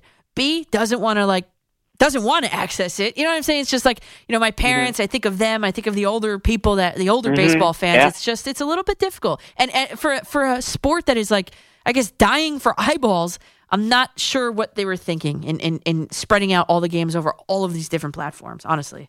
Ye- Yeah, they're trying to touch all the younger generations, but yeah, all the frustrations, and especially with this new these new streaming services for for the Yankees, it's like uh, like all my older relatives, like how do you hook this up, Yeah. or like uh, how, How do you, do you put this on? download What do it? I- Yep. yeah. And also the other problem is the connectivity. You know, before your leading up to your show tonight, they had a Warriors uh, Grizzlies game on ABC, but a lot of Sling TV customers uh, complained that their game got switched off. Mm. So I mean, still streaming is still uh, in its uh, infant stage, Right. but uh, and that they're trying to age. I, I don't know. Uh, the, as frustrating as it is now, at least it's accessible. Um, I don't know if you had grown up two decades ago in a household with Cablevision. Do you remember yeah. this? Oh yeah, Um, Cablevision, yeah. uh, to me, the worst battle was when the Yes Network and Cablevision Yeah. Uh, were out for the entire 2002 season. Yeah. That was brutal because there was no streaming at that point, and that was the uh, that was the only option to watch Yankee games until they were on free TV, which wasn't uh, often. So And at least I think that's have yeah, I think that's what's happening. If I'm not mistaken, I've gotten some tweets, and Douglas, thanks for the call there. I've gotten some tweets, I think, I believe, about Comcast and the Rangers, right? I think and MSG. I mean, it's just ridiculous. You know what I mean? It's just. I wish I could just cut the cord entirely and still get like the five channels that I like have to watch. Yes Network, SNY, Bravo, MTV, and then like live news, ESPN. Like th- that's all I need. Really, that's all I need. I wish I could just do that a la carte. But hey, you know, whatever. It doesn't exist yet. So eventually, I guess it will. For, for now, I'm going to have to continue to pay $201 to Altice One for one box and no extra channels, just the sports package. You know, a question has been floated around a lot here. Which will be the first team to end the championship drought around here? You know, the Rangers, I don't know if you heard of them, but the Rangers have the next crack at it. The series against the Penguins starts Tuesday at the Garden officially. And I'm Danielle McCartan, and let's do a Rangers playoff hockey check next here on The Fan. Welcome back to McCartan before midnight here on The Fan in New York City. I'm with you till 10 p.m. Lori Rubinson, and the program will come your way. Then, during the commercial break, the Mets have tied it up, everybody. They are tied at Citi Field three to three. Dom Smith doubled home. Eduardo Escobar from second, I believe. Mm, that I'm not positive about. But anyway, Dom Smith had an RBI double, and it is tied now 3 3 there in the bottom of the fourth out in Queens on Sunday Night Baseball. Shot a Buck Showalter in the dugout. Um, the lowest hard hit rate this season, the Mets. I'm not sure if they're talking about batting or pitching. I'm not sure about that. But I do have a fact for you from Anthony DiComo. He said there have been 17 multi homer games by a player against the Mets over the past two seasons. 17. Five of them have belonged to Kyle Schwarber. By the way, we're only in the fourth inning. Five of them have belonged to Kyle Schwarber, including the only three homer game on the list. Here's an idea. Here's an idea. Buck Showalter. I don't know if you listen to the show or not. Welcome. Walk Schwarber for the rest of the game. You know, if the situation allows for it, which most of the time it does, you should walk him. Two home runs already tonight. He's accounted for all of the the Phillies' runs so far. But hey, it's a, eh, listen. It's a good time for baseball. The Mets, if they pull this one off, this will be their seventh series win in seven series. Okay, and also news. I think it was yesterday afternoon or so. I don't. I don't know, but I saw it yesterday afternoon. The Rangers' first round of the Stanley Cup playoffs is set. Pittsburgh Pirates will be at the Garden on Tuesday night for Game One. I tried looking into tickets; they were like five hundred dollars each. Uh, that was like last week. So um, I think this is a pretty good time to do a quick little hockey check. For context, the Rangers lead the season series against the Penguins three to one, and in those games they've outscored Pittsburgh eleven to four. So a few things that I'm going to be watching throughout this season. Number one, the Rangers and, and their allowance of second chance goals. Uh, They were one of the worst teams in the league in allowing scores off the rush. So that's the other. Th- and the other thing I'm watching is the goaltending matchups because Igor Shesterkin. You don't need me to tell you that he has been the best goalie in the league. And here's the stat to back it up. He finished the season as the league leader in goals saved above expected. And in case you're wondering, it's 37.2. And 73% of Shesterkin's starts were labeled quality starts, quote unquote. And I'm expecting more of the same from him. And, the Rangers, quite frankly, need that sort of a performance from him. And on the other side, for the Penguins, they have no timetable for return on their regular season, you know, starting goalie. I mean, it's an injured right foot. You know how hockey is so, you know, broad and generic about the descriptions that they give. You're lucky you got that it's a foot and not like a, a lower body. Me, my tra- her name is Rachel. We talk about this all the time. It could be like a, you know, season-ending hip surgery, and they'll be like, oh yeah, lower body, or you know. So uh, we're lucky we got that it's a right foot. Anyway, it's probably going to be Casey uh, is it Casey Smith or Casey DeSmith on Tuesday and, and throughout the series. And, you know, this guy, he has been so wildly inconsistent. He's coming off the worst season of his career.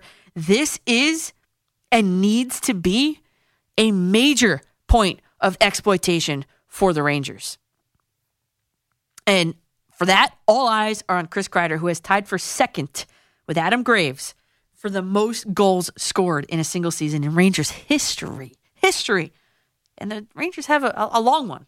They're one of the originals.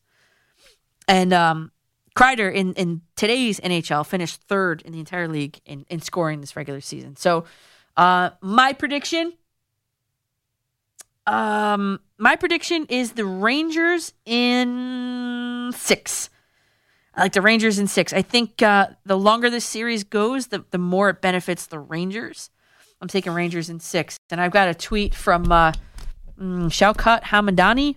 He said, Coach McCartan, there might be a trophy drought for the teams you care about, but New York doesn't have one.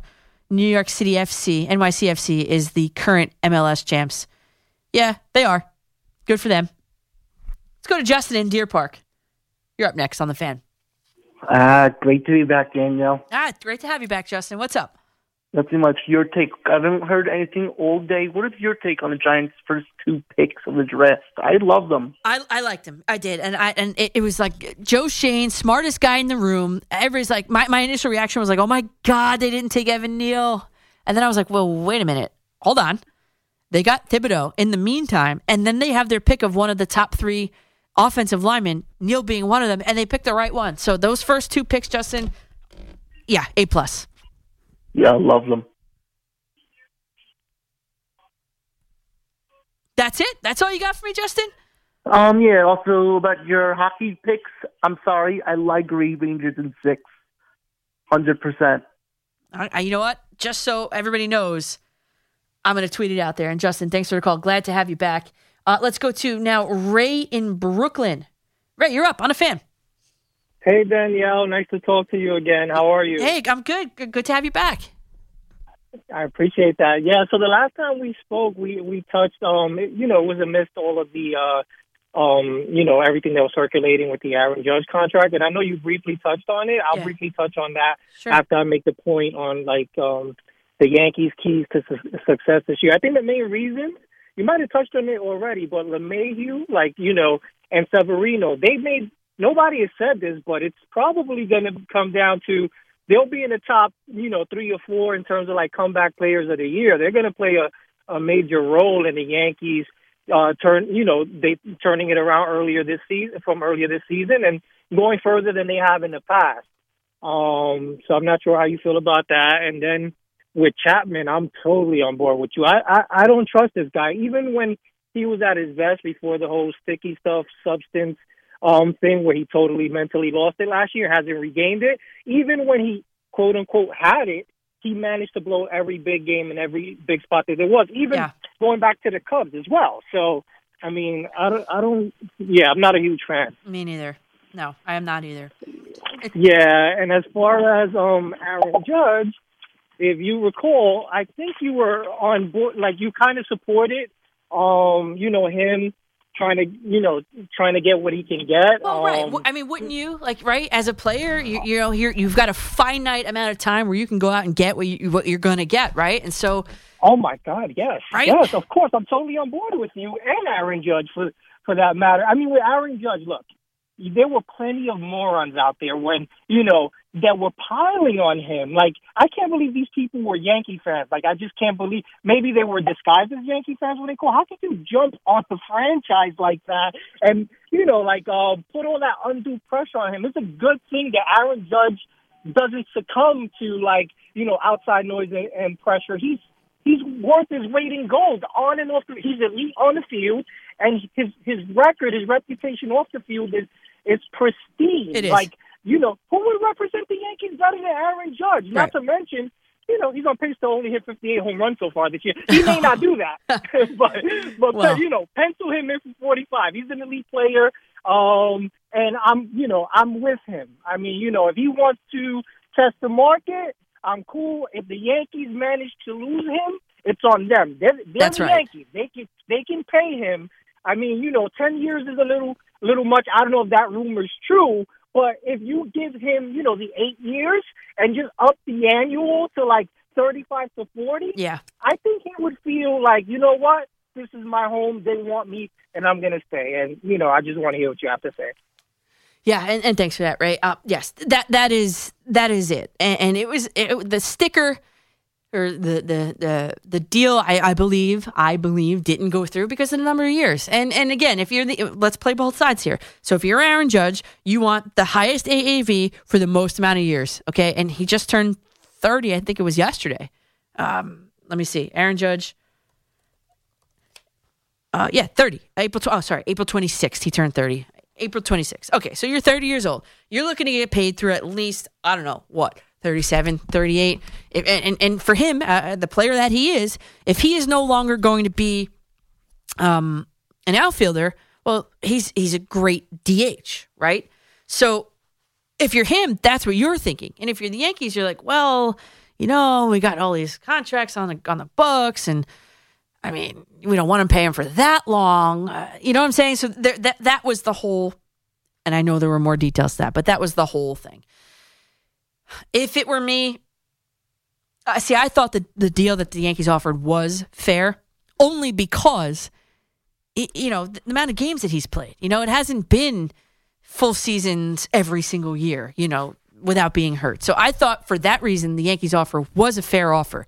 And I can understand why Aaron Judge was kind of miffed at that, especially because they spent what fifty million dollars to bring in uh, Isiah Kiner Falefa and, and Josh Donaldson, and fifty million dollars that they they paid, where they just turned around and, and, and, and turned it into Carlos Correa.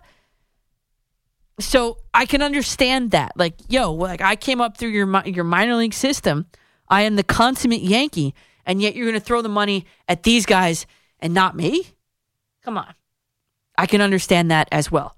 So I think Aaron Judge, I, I listen, I, I didn't think he was going to sign the deal and he didn't. And and the day that I the day before he said he wasn't signing it, I put a bet on him to win MVP.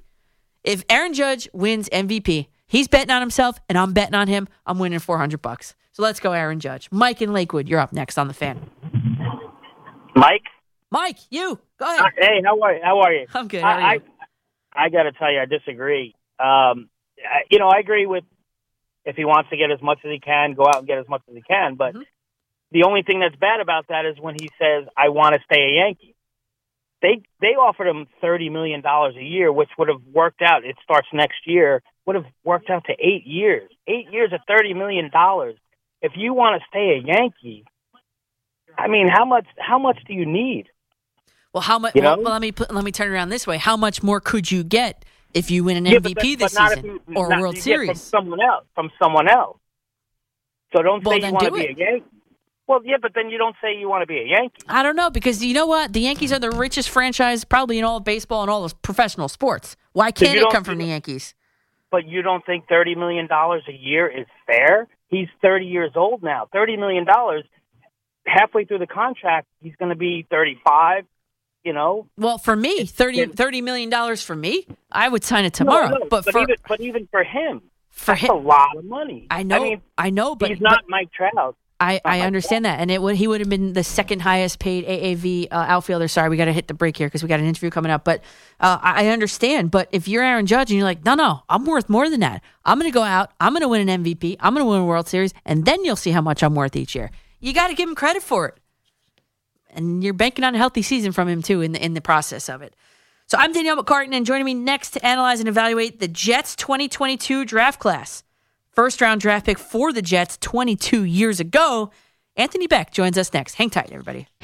Welcome back to McCartan Before Midnight here on The Fan in New York City. I am Danielle McCartan, and right now we are lucky to be joined by Anthony Becht, who was drafted 27 overall by the Jets in the year 2000. And he's now a head coach for an upcoming XFL reboot. Anthony, thanks for joining us.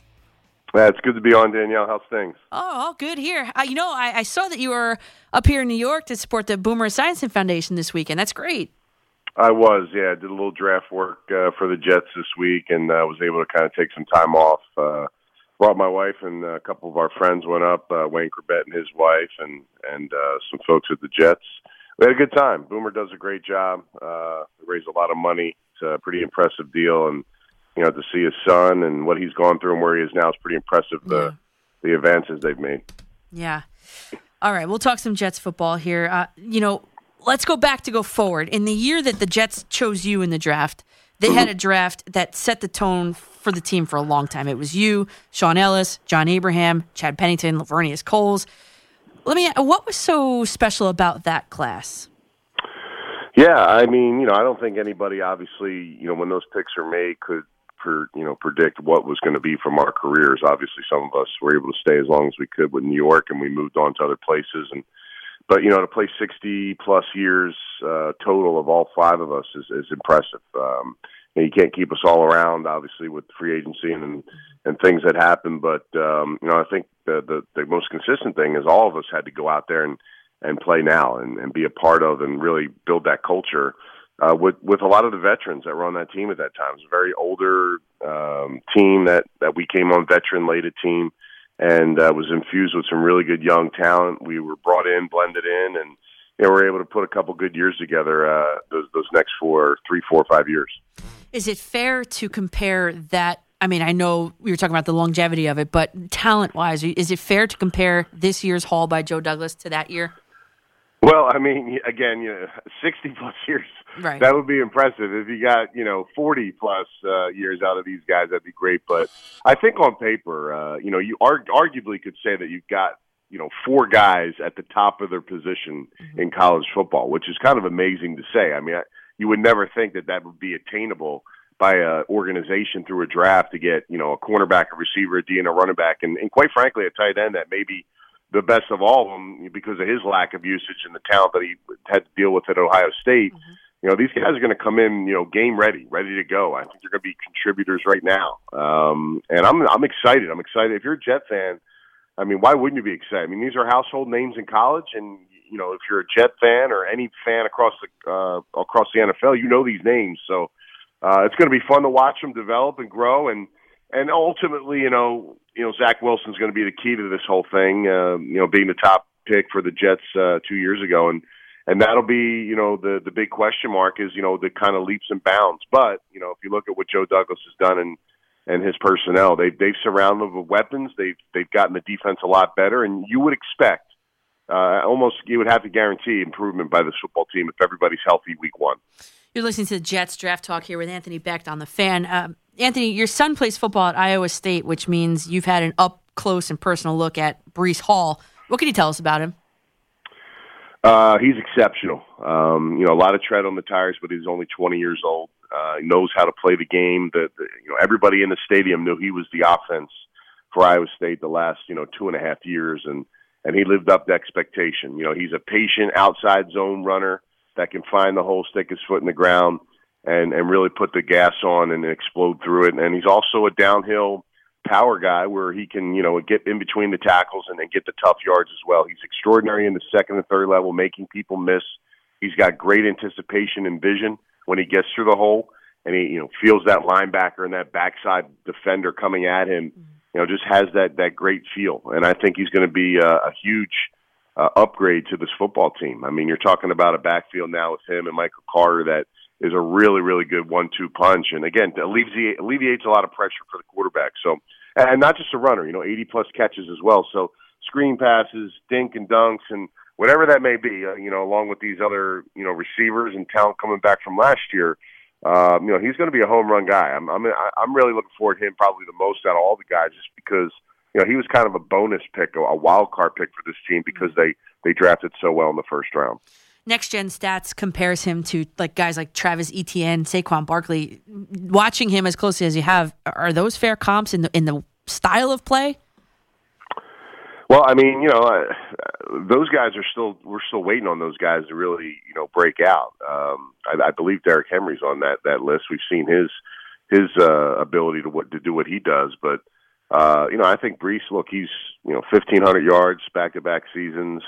Um, you know, I, sure, I, I would put uh, expectations high on him. He's very confident in his abilities. Extraordinary athlete, forty inch vertical. I mean, you know, he he led the he led the group of of running backs. Uh, you know athletically and on the field last you know last year and, and really the last two seasons at Iowa State. So uh, I think he's going to be really good. I think he'll be the surprise uh, this year of all the draft picks uh, for a guy that's going to be able to come in with a revamped line, a better line. You know, with Laken Tomlinson also as part of that that upgrade that they're really going to see it, uh, an upgrade at the running back position as well.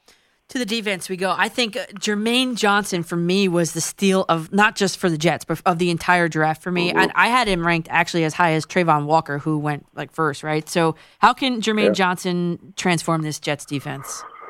Well, you know, I think the one thing that's important for me is, you know, they're, all these guys, especially pass rushers, it's all potential driven, but you do want production as well. And I think that's the one thing you can say, you know, between Jermaine Johnson and Aidan Hutchinson, these guys produced in college.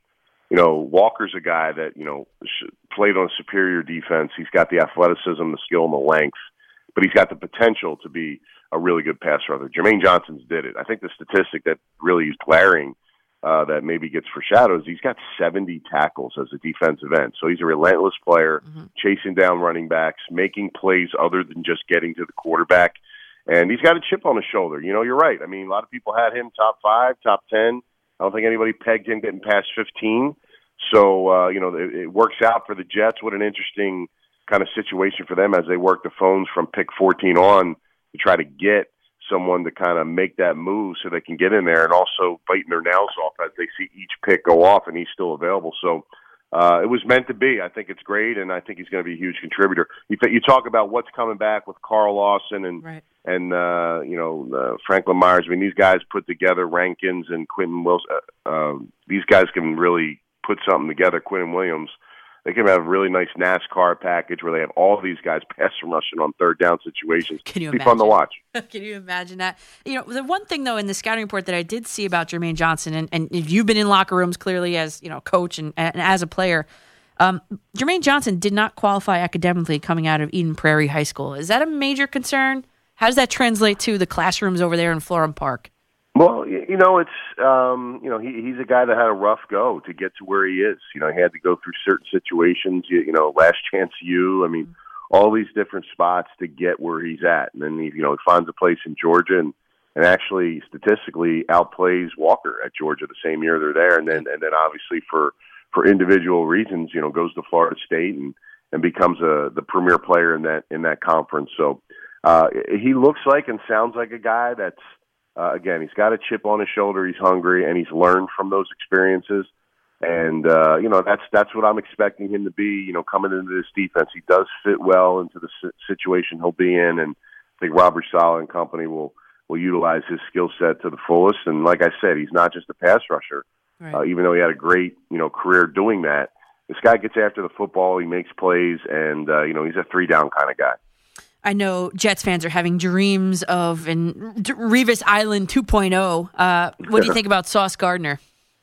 You know what? Just um, you know, when you watch him play and the type of kid that he is, you know, here's a guy that wasn't highly recruited. A lot of people overlooked him.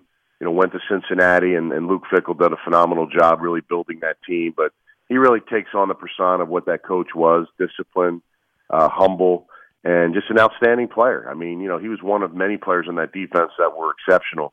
Um, you know, never gave up a scoring touchdown, which is remarkable to me. I mean, just by sheer luck, things happen, and he wasn't able to do that. You know, had success versus a really good competition, Alabama in the championship game.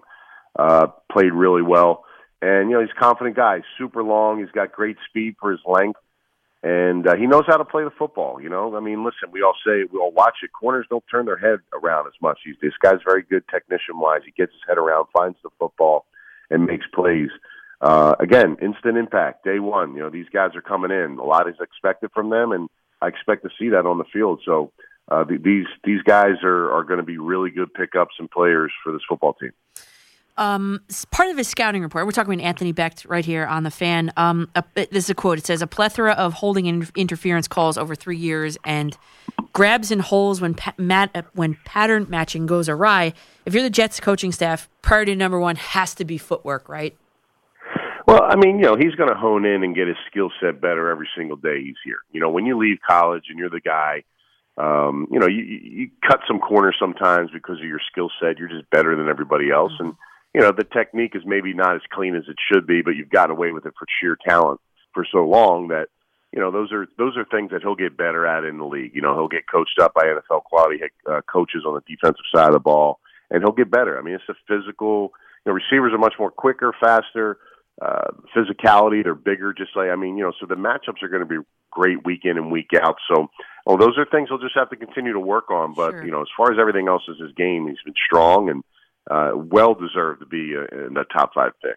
Joining us right now on the fan is Jets number 27 overall pick in the year 2000, Anthony Becht.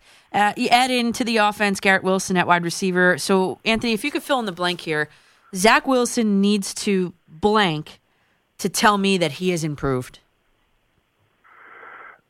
um, you know, I, I really think it's it's kind of tear it down. Uh, You know, I, I think he overanalyzed a lot of stuff last year. I mean, you know, think about all the layups that were out there for him just to kind of get the ball in playmakers' hands. I think right now he's surrounded by so many players that can do so many things if you just get the ball in their hands that there's success.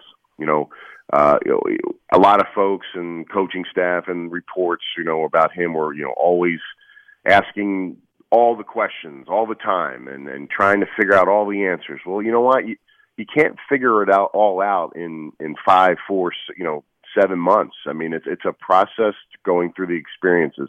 And ultimately you have to trust what the system is, you know, asking you to do. So when you're on a uh, particular pass play and your read is, okay, you know, we're starting at the one here. Is the corner on or off? If he's off, we're taking it. If not, we move to the next guy in our progression. Right. So when we snap the football, that's the guy. Now, if there's a rotation and the number two guy becomes covered, now you know where your three is or you get the ball out of your hand.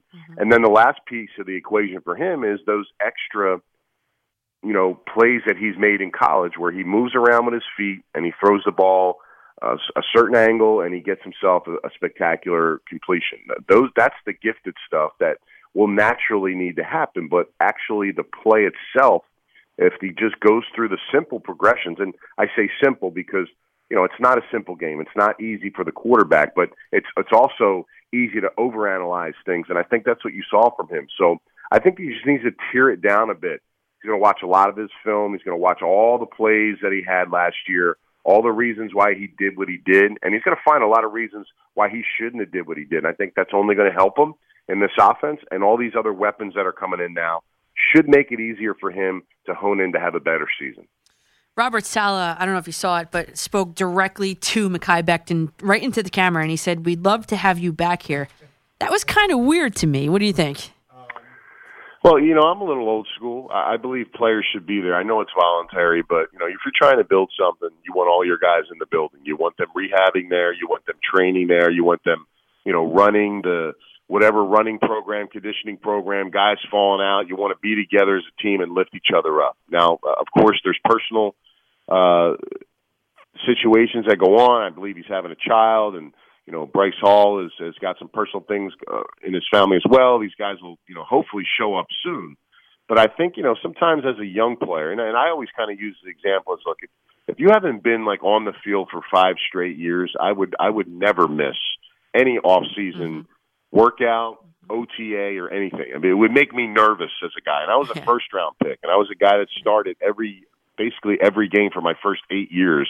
And I just had that mentality, and it just that was the mentality of my teammates, and there was a lot of success with the Jets at that time, and then also when I left for the Bucs and some of these other teams. So, um, you know, look, if you're Tom Brady and you got 20 plus years, man, you, you got a little grace time. But when you're young, and you know, I get it, guys have a lot of money, they're put in certain situations, but you know, when it's time to get back and go to work, I think it's it's you got to be there. So, I, yeah, it's voluntary.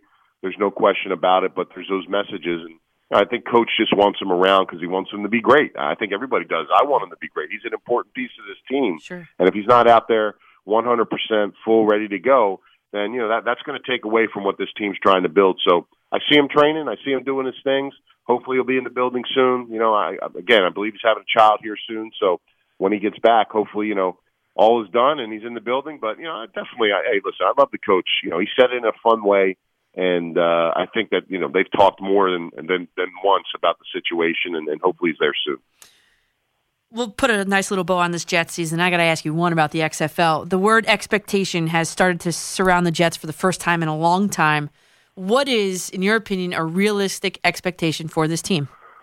Yeah, 500, man. I, you know, that's where it starts for me. I really do believe they can get themselves in that situation where they can, you know, be a 500 football team, and that would be huge. I mean, I just, uh, and I think there, you know, there shouldn't be any blowout games. I believe that, you know, the, the within the division. Although, look, we all know Buffalo, the, what what they've done for their team and how they're winning.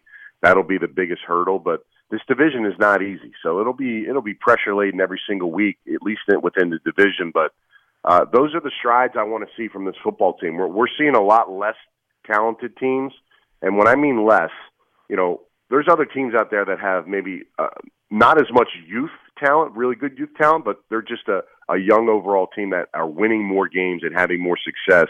I think this team now is put together. Uh, they always talk about, you know, Robert Saleh and, and Joe Douglas about the process that they're looking for moving forward. And now you're seeing it with the free agency picks, the two years now with all this draft capital. The pieces are there now. This this is a solid roster now you're putting on the football field. To me, an exciting roster that if everybody's healthy day one, week one, it's going to be fun to watch. That's the biggest question mark. Right. This team is, you know, this organization has been plagued by random situations, whether it be an injury or something happens, and all of a sudden you find yourself like, man, here we go again. So I want that to go away. I want to see this team healthy. I want to see them get through training camp, have a great training camp, develop these players so that these young guys can come out and be uh, keys to this team's success moving forward. You know, I want to see Garrett Wilson pop off a season like uh, like Jefferson or, or or some of these uh, receivers that come in first year and just have huge years, and that's the way it's going to be for that guy. Like they deserve that, and these are the kind of players that should do that for them from this draft. Final question. We're joined by Anthony Becht, who has signed on to be a head coach in the uh, uh upcoming XFL season. A lot of people are already reading into this, Anthony. Why is Anthony going on a uh, New York sports radio show here? What can you tell us about the XFL and your expectations for it? Well, number one, I'm, I'm very blessed and fortunate to get this opportunity. Uh, there's there's a lot of deserving coaches out there that that put their names into the hat for this. But you know, I sold the vision to ownership and and the people involved. Um, you know, I felt like there was something that aligned with myself and and Dwayne Johnson and and Dany Garcia and what they were trying to mold and develop from this league. And I was one of the pieces that they felt made a lot of sense. So you know, I bring a lot of experience. I think it's a misnomer when we talk about head coaches and coaching. You know, 12 years in the league. I've coached in spring leagues. I've coached uh, some of the top talent in college football and all star games for seven years now. I've mentored guys. I've worked for the NFL and helped bring in guys after transitioning from the NFL into retirement now and, and guiding and mentoring those guys. So it's kind of the big picture and then all the media stuff. I mean, I've been calling, you know, I know the college game as good as anybody coming out of the league just because I was around it, calling those games, critiquing and criticizing coaches' decisions for eight straight years you know, now it's my turn to kind of, you know, there's a lot in the in, in kind of the, the the knowledge in the bucket for me that I'm just ready to give back.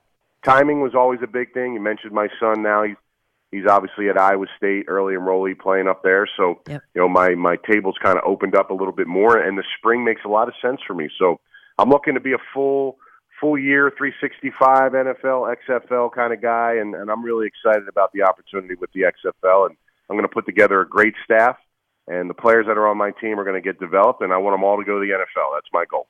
Well, Anthony Becht, best of luck. I'll definitely be tuned in. Whatever team you end up being on, that's my favorite team. So uh, uh, I appreciate you coming on, carving out some time for us here on this Sunday. You got Thank it. Yes, yeah, stay tuned. Big announcements coming the next uh, couple weeks, months, and uh, it'll be exciting time. All right, I will be locked in, Anthony. Thank you so much. Appreciate it. Welcome back to McCartan Before Midnight here on The Fan in New York City. I'm Danielle McCartan taking you one more hour up to Lori Rubinson and the program as Max Scherzer just notches his eighth strikeout of the night. You know, um, Anthony Becht was, was a phenomenal guest just now. He said that he's expecting the Jets to be 500. That's the expectation for the Jets 500. To be a 500 team moving forward. And you know what? I agree with that. There's a lot of people who are celebrating a Super Bowl victory for the Jets right now after that draft. Yeah, it was a great draft. It wasn't good. It was great. But they are, I think, just one more year away from making that big time leap. Okay, maybe they could sneak in as a wild card. Maybe. But you look around, especially just in the division alone. Josh Allen and the Bills, Mac Jones and the Patriots. And, you know, the Dolphins are always all right, are they going to be good? Are they not going to be good? You don't really know. Usually they end up kind of falling off towards the end, but you know what? You never know. But I think, as, as Anthony Becht just said, a 500 team, 500 goal for the Jets this season, I think is realistic, and, and I, I'm behind that. And then I want to talk just last Sunday. Um, me and my friend went to the Prudential Center uh, to check out the Devils and Red Wings, and thanks to the Devils for the club seats, by the way. But it was Top Gun bobblehead day, which was cool, unexpected. We didn't know we were getting them, and also probably most important, it was training day for all the service dogs. There was like 50 of them in there or more. They were all gathered outside of one of the, you know, on the main concourse there where they have all like the high school jerseys. Uh, all the dogs. Oh my God, I could have missed the game and just sat out there with all the dogs. But what a fun time it was. You know, I was also able to catch up with a good friend of the show, Ken Daneyko. Devils, obviously, Devils legend, has his numbers retired. One of the, what is it, five Devils that are retired? Yeah, his number three is one of them. I'm sure you saw the pictures on my social media channels. And if you didn't, at Coach MCCARTAN on Twitter, Facebook.com slash Coach McCartan, and also at Coach McCartan on Instagram. Um, but just reading all the comments back to that picture and just seeing just the mutual respect for him among all uh, hockey, but all New York hockey fans, it was just great to see. So here's to hoping that the Devils and the Islanders can turn around next season. But for right now, it's a Rangers town. We'll go to calls at 877 337 6666 as the Mets lead the Phillies 6 to 4 in the top of the sixth. I understand up, up against Sunday Night Baseball, but I appreciate everybody that's calling in right now and uh, tweeting me and, and, and staying engaged throughout the show. I appreciate you. All right, so let's go to Astoria. Lou, you're up on the fan. Hey, Daniel, how are you? I'm good. How are you, Lou? What's up? Nice, nice to hear your voice. I love the lineup today on the fan. Uh, Peter and, and your producer. Great, great show. Yeah, okay? thank you. Appreciate it. Listen, before I, I first of all, I'm looking forward for the for the football season. Both New York and uh, teams are going to be great, I believe. Yep. At least we got hope. Okay. Yep. It's been so many years, so I'm looking forward for it. Well, Lou, Uh, I, I wouldn't say that the teams are going to be great. I think they both had great drafts, but let's. Well, let's they're watchable right now, at least. You Watchable, know, it, it looks yes. like. I mean, they still got to play the game, but you know what I'm saying? they could be enjoyable, Lou. Both forward. teams could be enjoyable this season. I get you. Yes. Uh, I want you to do me a favor. If you ever get a chance to, you, you, you always do that. Can, can you, can, you can speak to Steve Cohen, the Mets owner. I want you to do me a favor, right? When the lockout took over, okay, the Mets didn't have a GM, the Mets didn't have a manager, Mm-hmm. And you know how much I wanted Star, uh, Starling Marte to play for the Yankees. I do. Yep. Okay, you remember I never stopped mentioning. Okay? I know. I, got just sick and tired of it. Anyway, you can see what's going on. Even when he doesn't hit, he there's a few games that he's been responsible for the Mets doing this year. That's how important he is. But anyway, the owner, I don't know if you remember, he stopped tweeting, but he he tweeted saying, asking the fan, "Tell me who do you want me to to get, what you know, to bring to this Met team." And I told him, I says, "Listen, I, I'm a Yankee fan. I know my GM doesn't know what talent is. A perfect player for you is Stanley Marte. Listen to this. I hung up. I mean, as soon as I had about uh, three hours, the new the news came on the air that he signed Stanley Marte. I swear on my mother, I'm not making it up. I know if it's coincidence, but it happened. Lou, okay? I have a serious question for you. Yes. Because you were GM of the Mets and orchestrated that move, did they ever send you a check for it?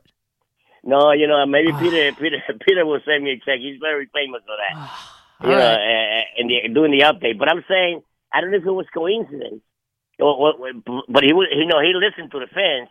I mean, and I did that, and, and I swear, I swear, like I said, Yeah. Right away. I believe you. The, the very next day, Stanley Marte was in Mex. Okay. Lou, you Now- want to know what happened to me? I, I er- interviewed Derek Jeter, said that, and, and I said that he wanted to ban the shift. It was like the next day when he stepped down. I, I, I was like, from the Marlins, and I was like, uh That is oh. crazy. Did I That do is- that? That is crazy. and speaking of that, I don't know if you watched the Yankee game. They had um, yeah, of course. They got they have this guy. Uh, what's that? Carlos. Uh, Carlos Beltran? Beltran. Yeah, Beltran doing that. yeah, the, the- and he had. Uh, speaking, of, I, I thought about you right away. They had one of the one of the best hitters that ever played the game, and Ken Brett, um, uh, Brett, you know, the third baseman, and he says, "Yeah, you know this thing about the shift. If they ever put a shift when I play, I hit six hundred. Yeah. guarantee. Okay, this is what I talk about being being a, a you know a baseball player. Anyway, Aaron Judge. Let me go. To, I'll be real quick. There's three reasons why I don't blame the decisions that he makes. First of all, he has a family now. He's married. That's important, you know. Very important. Okay. Sure. He's being underpaid, being the best player, not only one of the best players in baseball, but definitely the best player with the Yankees. Yes. Okay. And and he, I mean, it's ridiculous. I mean, even they brought a guy give him fifty million dollars a third baseman, which uh, I don't know why they got rid of Gio. Gio's doing very well, by the Uh-huh. way. Well, yep. Which they- uh, I, yep. I, I I miss him like crazy. By the way. Yep. I told my son he get free tickets. I would not attend a game until the GM and Gallo is gone. Okay. Now, uh, also the universal DH. Okay, is going to help Judge make money. He's been Correct. underpaid for years, Correct. and he's a profitable player. Okay, you take care. It's nice to hear your voice. You too, and I hope Thanks. you're back soon again. Okay. Yeah, I'm back for a doubleheader next weekend. Shh, don't tell Beautiful, anybody. Okay, and it's nice to talking to you. All right. You too, Lou. Thanks. Appreciate it. And that's a great point. That last point was a great point that Aaron Judge can really cash in because now there's a universal DH. So in the back end of the contract, which we were talking about before, how I obviously would see him moving to a DH role, that he can just kind of slide in there and become a DH in both not just the AL now, but the NL, which makes him much more marketable at the end if he's not going to return to the Yankees. Great point for you there, Lou. Let's go to David in Lakewood, New Jersey. You're up on the fan. Hey, I just want to say that uh, Neal pick by the Giants is a great pick. Awesome pick. A lot of these uh, offensive linemen coming out of college they don't have a lot of experience and at least a lot of busts. But this guy, a lot of experience against some of the best defenses. And that's what his scouting report says, and in three different positions. So he's very versatile. He is he is one of those guys that you had to have. He was the highest offensive lineman on, on my grade scale, and I'm so happy he's a giant. Yeah, you never know. You never know if these guys are going to be able to pick up on the necessary skills. Defensive lineman takes a lot, a lot of, lot of talent and skills, and this guy has it. He absolutely has it there, David, and thank you for that. Evan Neal, I mean, his scouting report says he's well schooled in technical aspects of the position. Um, he has a variety of pass set angles and techniques at his disposal. I mean, this is a smart guy. This is that's what this tells me. It's a smart guy. He is um coached well. It's clear and evident that he's got a great line of coaching pedigree from which he has come. Uh, Evan Neal is going to be a, a giant for the next 12 years. He's going to be on that Giants offensive line for the next 12 years. That's how much I believe in Evan Neal and how much he is a stud uh, for this Giants team. Mike in East Meadow, you're up on the fan. Yeah, hi, my name's Mike. I love the show. Uh, doing Thanks. a great job. Thank you. Appreciate it. Just a, just a quick point. You mentioned uh, a second ago about the Jets going 500. Oh, Anthony Becht, th- and he said it. I agreed. 500, yeah. We got a problem. NFL teams can't go 500. Oh, duh, duh. They added the extra game. duh. Now, you, you guys, uh, just in general, you're going to have to come up with something to differentiate because that's like a statistical impossibility now. Right. Yeah, I got I got you. I forgot they had the other game. You're right about that. So what do you think? O- over or under 500 for the Jets there, Mike? Uh, well, um, I was I, I watched the Super Bowl live. Remember Joe Willie, and I'm gonna gonna go on the uh, over. Mm, I'm taking the under. I just don't like the division that they're playing in. They got the Bills twice, the Patriots twice, the Packers. I mean, they have a real tough schedule this season. Yeah, the the uh, the Pats the Pats had a um, a, a grade of C in the uh, draft, so they might not be that hot this year. But could never estim- underestimate Belichick. But it's going to be a great season, and I, season. I think it's all going to hinge on the quarterback. Yes, a- and and the weapons around him and what he can do uh, moving forward, and also too the Jets defense, Mike. And let's be honest, the Jets defense last year was was was horrible. It was Swiss cheese every week. I mean, Yeah, you score yeah. 100 points, it doesn't matter. The other team's scoring 107. It didn't matter. This this defense has gotten better, and I think they're going to keep them in the games a little bit more so even than the arm of Zach Wilson. Point well taken, and it's going to be a great season. And uh, like I said, love what you do. Yeah, thanks, Mike. I appreciate that. And And of- do me a, yeah, go ahead. do me one favor. Spread the word about that 500 thing, okay? Mike, you've done it. We have spread the word about 500. Anthony Becht, how can we forget about that, Mike? And thanks for the call. It's a statistical impossibility. You're right. Unless, well, I, I guess if you end in a tie, I guess, technically. Uh, I don't know. But the Jets away opponents, they got the Steelers this year. They've got the Browns. They've got, you know, the Packers. And the Jets have a pretty tough schedule this year, so I don't know. The home opponents are a little light though. Lions, Jaguars, Bengals, you know. We'll see. Uh, I think uh, I think one under 500, one game under 500 is where the Jets are going to be, and, and I hope I'm wrong. The art and the science of the hit by pitch through a 2022 Mets lens and the eyes and arm of a former four-time World Series champion, New York Yankee. I'm Danielle McCartan, and it's a perfect blend of contemporary and what used to be with Jeff Nelson next here on The Fan. Welcome back to McCartan before midnight on The Fan here in New York City. I'm with you till 10 p.m. Lori Rubinson comes your way. Then, um, if you've got me on the radio and you've got the Mets Sunday Night Baseball on mute, well, thank you. Send me your setup of that. The Mets are leading the Phillies two to one. They're in the bottom of the third. Listen, I all the time everybody calls in. There, Why did you ruin the score? I have it on DVR. Like, listen, it, it's 2022. If you are watching games on DVR and expecting not the, the score not to get ruined, I, I don't know what to tell you. My cousin who lives in Tampa is the same way with the Tampa Bay Lightning and all the Tampa Bay teams. I can't even text him during a Yankee game to talk some trash to him because he's like, "Oh, I got kids. I have to DVR it." I'm like, "Come on, man." But um the way that uh, when I was on the phone with Brandon London, Kyle Schwarber hit a home run to uh, center field. And it seems as though in the second inning, I got kind of wrapped in that conversation. But in the second inning, it looks as though the Mets have had manufactured uh, their two runs in that bottom of the second. Sterling Mar- Starling Marte grounded out. Um, Eduardo Escobar scored. And then Luis Guillorme doubled home Dom Smith. So that's how the two runs scored for the Mets. Uh, right now, it is again 2 1. They're in the bottom of the third. It's a quick game isn't it? Uh, today I was home like the Yankees and the uh, oh and the, the Yankees and the Royals. I was home. It was like an hour and ten minutes. They were through four innings. I was like, oh my god, I gotta get dressed and leave. I got, I gotta get out of here. Of course, the George Washington Bridge, the traffic was red. You know, on the map, red. Uh, but I made it here. It's all good. I made it here early actually. So because what happened was I was going through the toll booth on the George Washington Bridge in bumper to bumper traffic all the way from Englewood. And uh, it was the seventh inning, and that was the big seventh inning. That bought me some time. That did buy me some time. I made it here early, and here we are. I'm with you until 10 p.m. If you want to tweet me at Coach M-C-C-A-R-T-A-N, Instagram as well, or Facebook.com slash Coach McCartan. I'm on all three. Uh, and Jeff McNeil just blooped a single into center field. And the Mets have a two-out rally potentially going. Let's go to Rob in Bayside. You're up on the fan, Rob. Go ahead. Yeah, I have a couple of uh, Yankee and Met, Mets points. Sure. I mean, uh, yeah. But first, I want to give you a complimento. Seven, eight months ago, before the foot, uh, around the beginning of the football season, Mm-hmm. you recommended an Italian restaurant on the Lower East Side, Gnocchi Ria. Gnocchi, did you go? I I put it in my memory bank. Yeah. Two weeks I went. I went two weeks ago. I went there.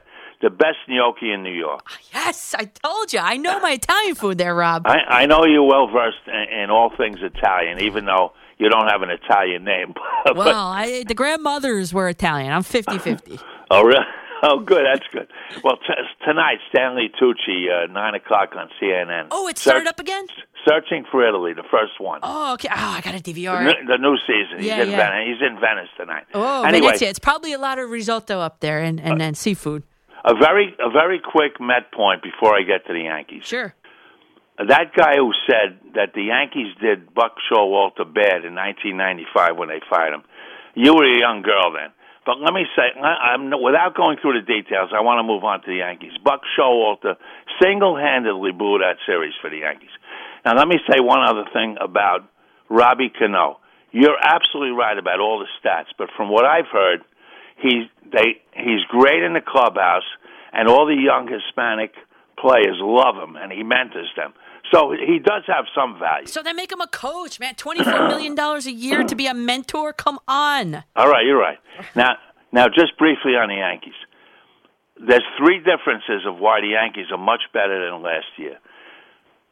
I, uh, I mean, um Anthony Rizzo got off to a good start last year. Came down with COVID in, in the middle of the year. He was never the same afterwards in the second half. Yep. You know, you know, with COVID, you stay you stay weak for like a month or two, and that's what happened last year. Uh, J.D. LeMahieu, two years ago, won the batting title. Last year, he was nicked and injured almost the whole year, and now you're seeing the real healthy LeMahieu. And number three is for two years, Luis Severino was not healthy, mm-hmm. and he's finally healthy this year. And you know his upside. Sure. Those are the three differences of why they're much better. Plus, they've added speed. That's, with, uh, that with, to me, Rob, is the biggest difference. Isiah Kiner Falefa, you got Locastro laying out for balls in left field. He's, I think, the fastest guy sprint speed in, in Major League Baseball. So they say Lo Castro is the fastest guy on the team. yeah, fastest guy, I think in the league actually. Plus, they've ordered, they've they've they've added a couple of guys who put that bat on the ball. That was the problem last year. Yep. Uh, uh, Kiner, uh, Latafa, Falefa, yep. uh, and and Donaldson's a professional hitter. He puts his bat on the ball. They got rid of the strikeout machine, Sanchez. Yep.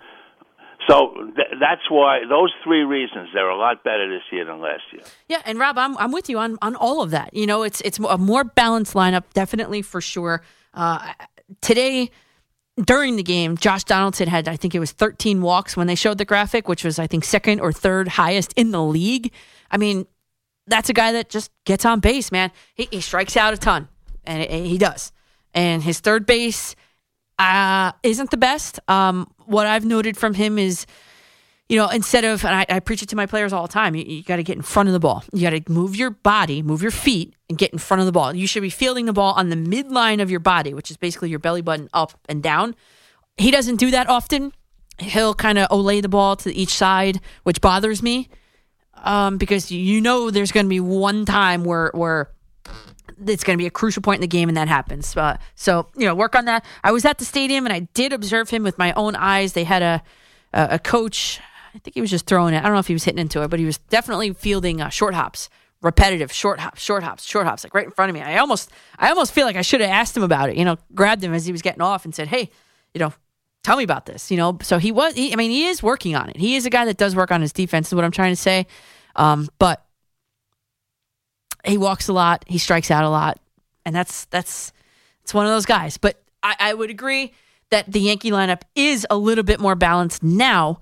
Uh, definitely more so than last year, of course. And and the one thing I will say before we get back to the calls at 877-337-6666, the one thing I will say is on, on that pass ball by Kyle Higashioka today that scored a run, I was like, Gary Sanchez can do that. Uh, it ended up not mattering in the game, and and I think it was um, uh, Flash Flaherty. He was he said, "Wow, that was a, a rare pass ball by Kyle Higashioka." Well, you know, no one's perfect, right? And he's been great um, defensively since he's taken over for the basically the starting uh, starting gig since uh, Gary Sanchez went out. See ya. Gary Sanchez is in, in, in a different city now, playing his home games in a different city. Let's go to Miss Mitch in East Windsor. Mitch, you're up on the fan. How you doing, Daniel? How you doing today? I'm good. How are you? Pretty good. Uh, good uh, draft by the Giants. Definitely like the Thibodeaux, Kenyon Thibodeaux, the little Pac-12 favorite. I thought they would go with Drake when he was other good wide receivers. I don't know about the the, the one from Kentucky, but they got to come into a good offensive lineman, uh, Neal from Alabama. That was good too. That was that was Um, that was a great pick. That was probably the best pick of the draft for them, in my opinion, because it Well, addressed I'm- it addressed a glaring need. And I know Kayvon Thibodeaux, yes, yes, yes, he's going to be a star. I'm telling you right now, he's going to be a star in Wink Martindale's defense. telling you, He likes talk. He like he's good talking to the media. I only heard him twice, and he's he's really good. he's Um, got a lot of charisma. Yeah, and they also drafted another lineman. But I'm surprised uh, Sam Howell uh, would be nice. Any chance? I know this is. Uh, I know. I think I know what the answer is. Baker. I think Baker will wind up in Seattle, and they can't be serious with uh, that kid uh, they got from Denver. Any chance? Uh, I think Daniel Jones should be uh, shown to do as soon as possible. And I know I like uh, Taylor, but I think Baker still is still pretty good All right, so what's the question? You're asking me if the Giants are going to move Daniel Jones for who? We'll release Daniel Jones. Taylor will probably be the starter. Maybe compete with uh, Baker Mayfield. Uh, Mitch, that will No. happen in maybe a, a parallel universe somewhere. No, I no, uh, it's not going to happen. Tyrod Taylor is a starter. It's not going to happen over Daniel Jones and Baker Mayfield. No, Mm-mm. Daniel Jones, and, and I've explained this. Where was I the other day? And I explained this. Oh, I was getting my haircut yesterday to Vinny. I was telling my hairdresser Vinny and his mom, who also works there, owns the place. I said, "Listen, Dan, I, I was here on the fan when I put up, uh, like uh, a graphic. It's NFL Next Gen Stats. They made like a a grid, a quarterback grid, I think it's called, and it was measuring the the the quarterback rating in like I think it's like 12 different zones on the field. I put with no names. I cut the names off. I love doing that to you. I put Daniel Jones is up there, and then I put um, I, I all I told you was it was a playoff quarterbacks up there, and I said who are you picking, quarterback A or quarterback B? Throughout the commercial break, I closely, intensely monitor it through Instagram and on Twitter, Instagram stories and on Twitter. Everybody was picking the Daniel Jones grid, and I was like, yes, everybody's playing right into my hand here. Then all of a sudden, I come back from commercial and I explain, well, actually, the other, the, two unnamed quarterbacks, one is Daniel Jones, the other one is Josh Allen. And then all of a sudden, you saw like in live, all the, the votes start switching. It's just amazing what a name recognition would do for you. I'm telling you, Daniel Jones, you, you want to draft a quarterback? What are you looking for? You're looking for size, you're looking for speed, the ability to break off runs, a big arm. I mean, he checks all of those boxes. The poor kid has had what three different systems that he's had to learn, including this upcoming season. I mean, how many different head coaches? It's just he has not never been put in a position to succeed. Uh, in, in 2021, his offensive line pass blocked. uh, They were 30th in the league. The year before that, they were last in the league in pass blocking. He didn't have a, a, a running back last year either that was even a threat to come out of the backfield. So the odds were completely and utterly stacked against Daniel Jones. This year, okay, it's a new system, but there should not be any, any, as of today, April 1st, I mean, as of today, May 1st, I can never get this right. Um, as of today, May 1st, there should be really no other excuses, in other words, uh, for Daniel Jones, other than the fact that he's got to learn yet another playbook. We'll see. We'll see what happens. I still have faith in Daniel Jones. I'm not moving him anywhere. Douglas in the Bronx, you're up next on the fan. Hello, Danielle. Good evening. How are you, Douglas? you were just talking about Daniel Jones, and I pray he'll be healthy this season. That's also uh, yes. a, a, the best thing uh, he has to achieve because uh, I think he's he could certainly prosper with the Giants. Um, by the way, it's an honor to appear on your trumpet show. This is the first time I've appeared when you play the trumpet. I love it. I, I was a little Yes. nervous today because I have really have not picked it up since uh, since the last time, but it sounded all right. I think, right? Yeah, I, I love it. I love it. Now, one quick note about the Nets. You know, it's a party line that they say that the NBA regular season does not matter, but you think about the uh, Nets season as a whole, the shenanigans they went through, the behind the scenes soap opera. I mean, that cost them enough regular season games. They could have been the ones playing the Raptors in the first round, Yeah. or if they were even better, they could have played Cleveland or Atlanta in the first round, not Boston. So it it's definitely all uh, cost them. And as we saw last week, uh, didn't even win a playoff game. And when so, they, yeah, when they say, "Oh, the regular season doesn't matter," of course the regular season matters. Of course it does. And and this Nets team had so many things to overcome. We get it. But when it came down to it, the two biggest stars on that team, Kyrie Irving and Kevin Durant, could not and did not come through for that team. Did not win, as No. you said, did not win, did not win a single game. And by the way, just before you continue, Kyle Schwarber is the new Mets killer officially. Just took Max Scherzer deep. It is it's it is uh, it's a two run home run. Philly takes the lead over the Mets three to two. Mhm. On to a base, another baseball note. Uh, did you catch the Yankees streaming? Have you enjoyed the experience? Uh, have you experienced the joys of live streaming uh, of recent? Because they were on Apple TV the other night, Mhm. and then of course they're on Amazon later this week. Uh, what do you think about all that? Uh, did it crash? No, was it okay? Yeah, it worked. Everything works. Uh, the picture quality is is for both of those services is outstanding. I feel like I'm there. Um, but you know, uh, luckily for me, I, I do subscribe to Amazon. I do have Apple TV, and I can't imagine being someone who a, you know, doesn't know how to access it. B doesn't want to like doesn't want to access it. You know what I'm saying? It's just like, you know, my parents, I think of them, I think of the older people that the older Mhm. baseball fans. Yeah. It's just it's a little bit difficult. And, and for for a sport that is like I guess dying for eyeballs, I'm not sure what they were thinking in, in, in spreading out all the games over all of these different platforms, honestly. Yeah, they're trying to touch all the younger generations, but yeah, all the frustrations and especially with this new these new streaming services for for the Yankees. It's like uh, like all my older relatives. Like, how do you hook this up? Yeah. Or like, uh, how, How do you, do you put this on? download What do it? I- Yep. yeah.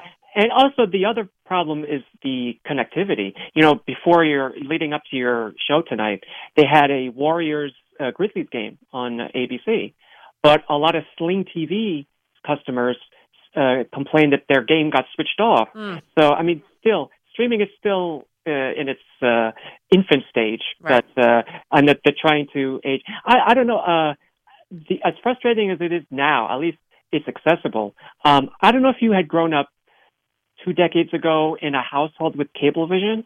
Do you remember yeah. this? Oh yeah, Um, Cablevision. Yeah.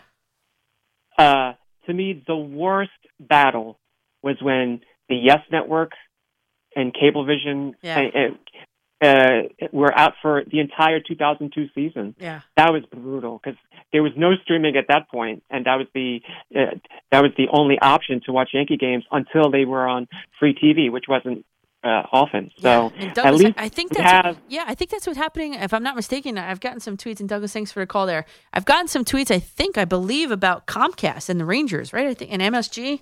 I mean, it's just ridiculous. You know what I mean? It's just. I wish I could just cut the cord entirely and still get like the five channels that I like have to watch. Yes Network, SNY, Bravo, MTV, and then like live news, ESPN. Like th- that's all I need. Really, that's all I need. I wish I could just do that a la carte. But hey, you know, whatever. It doesn't exist yet. So eventually, I guess it will. For, for now, I'm going to have to continue to pay $201 to Altice One for one box and no extra channels, just the sports package. You know, a question has been floated around a lot here. Which will be the first team to end the championship drought around here? You know, the Rangers, I don't know if you heard of them, but the Rangers have the next crack at it. The series against the Penguins starts Tuesday at the Garden officially. And I'm Danielle McCartan, and let's do a Rangers playoff hockey check next here on The Fan. Welcome back to McCartan before midnight here on The Fan in New York City. I'm with you till 10 p.m. Lori Rubinson, and the program will come your way. Then, during the commercial break, the Mets have tied it up, everybody. They are tied at Citi Field three to three. Dom Smith doubled home. Eduardo Escobar from second, I believe. Mm, that I'm not positive about. But anyway, Dom Smith had an RBI double, and it is tied now 3 3 there in the bottom of the fourth out in Queens on Sunday Night Baseball. Shot a Buck Showalter in the dugout. Um, the lowest hard hit rate this season, the Mets. I'm not sure if they're talking about batting or pitching. I'm not sure about that. But I do have a fact for you from Anthony DiComo. He said there have been 17 multi homer games by a player against the Mets over the past two seasons. 17. Five of them have belonged to Kyle Schwarber. By the way, we're only in the fourth inning. Five of them have belonged to Kyle Schwarber, including the only three homer game on the list. Here's an idea. Here's an idea. Buck Showalter. I don't know if you're listening to the show or not. Walk.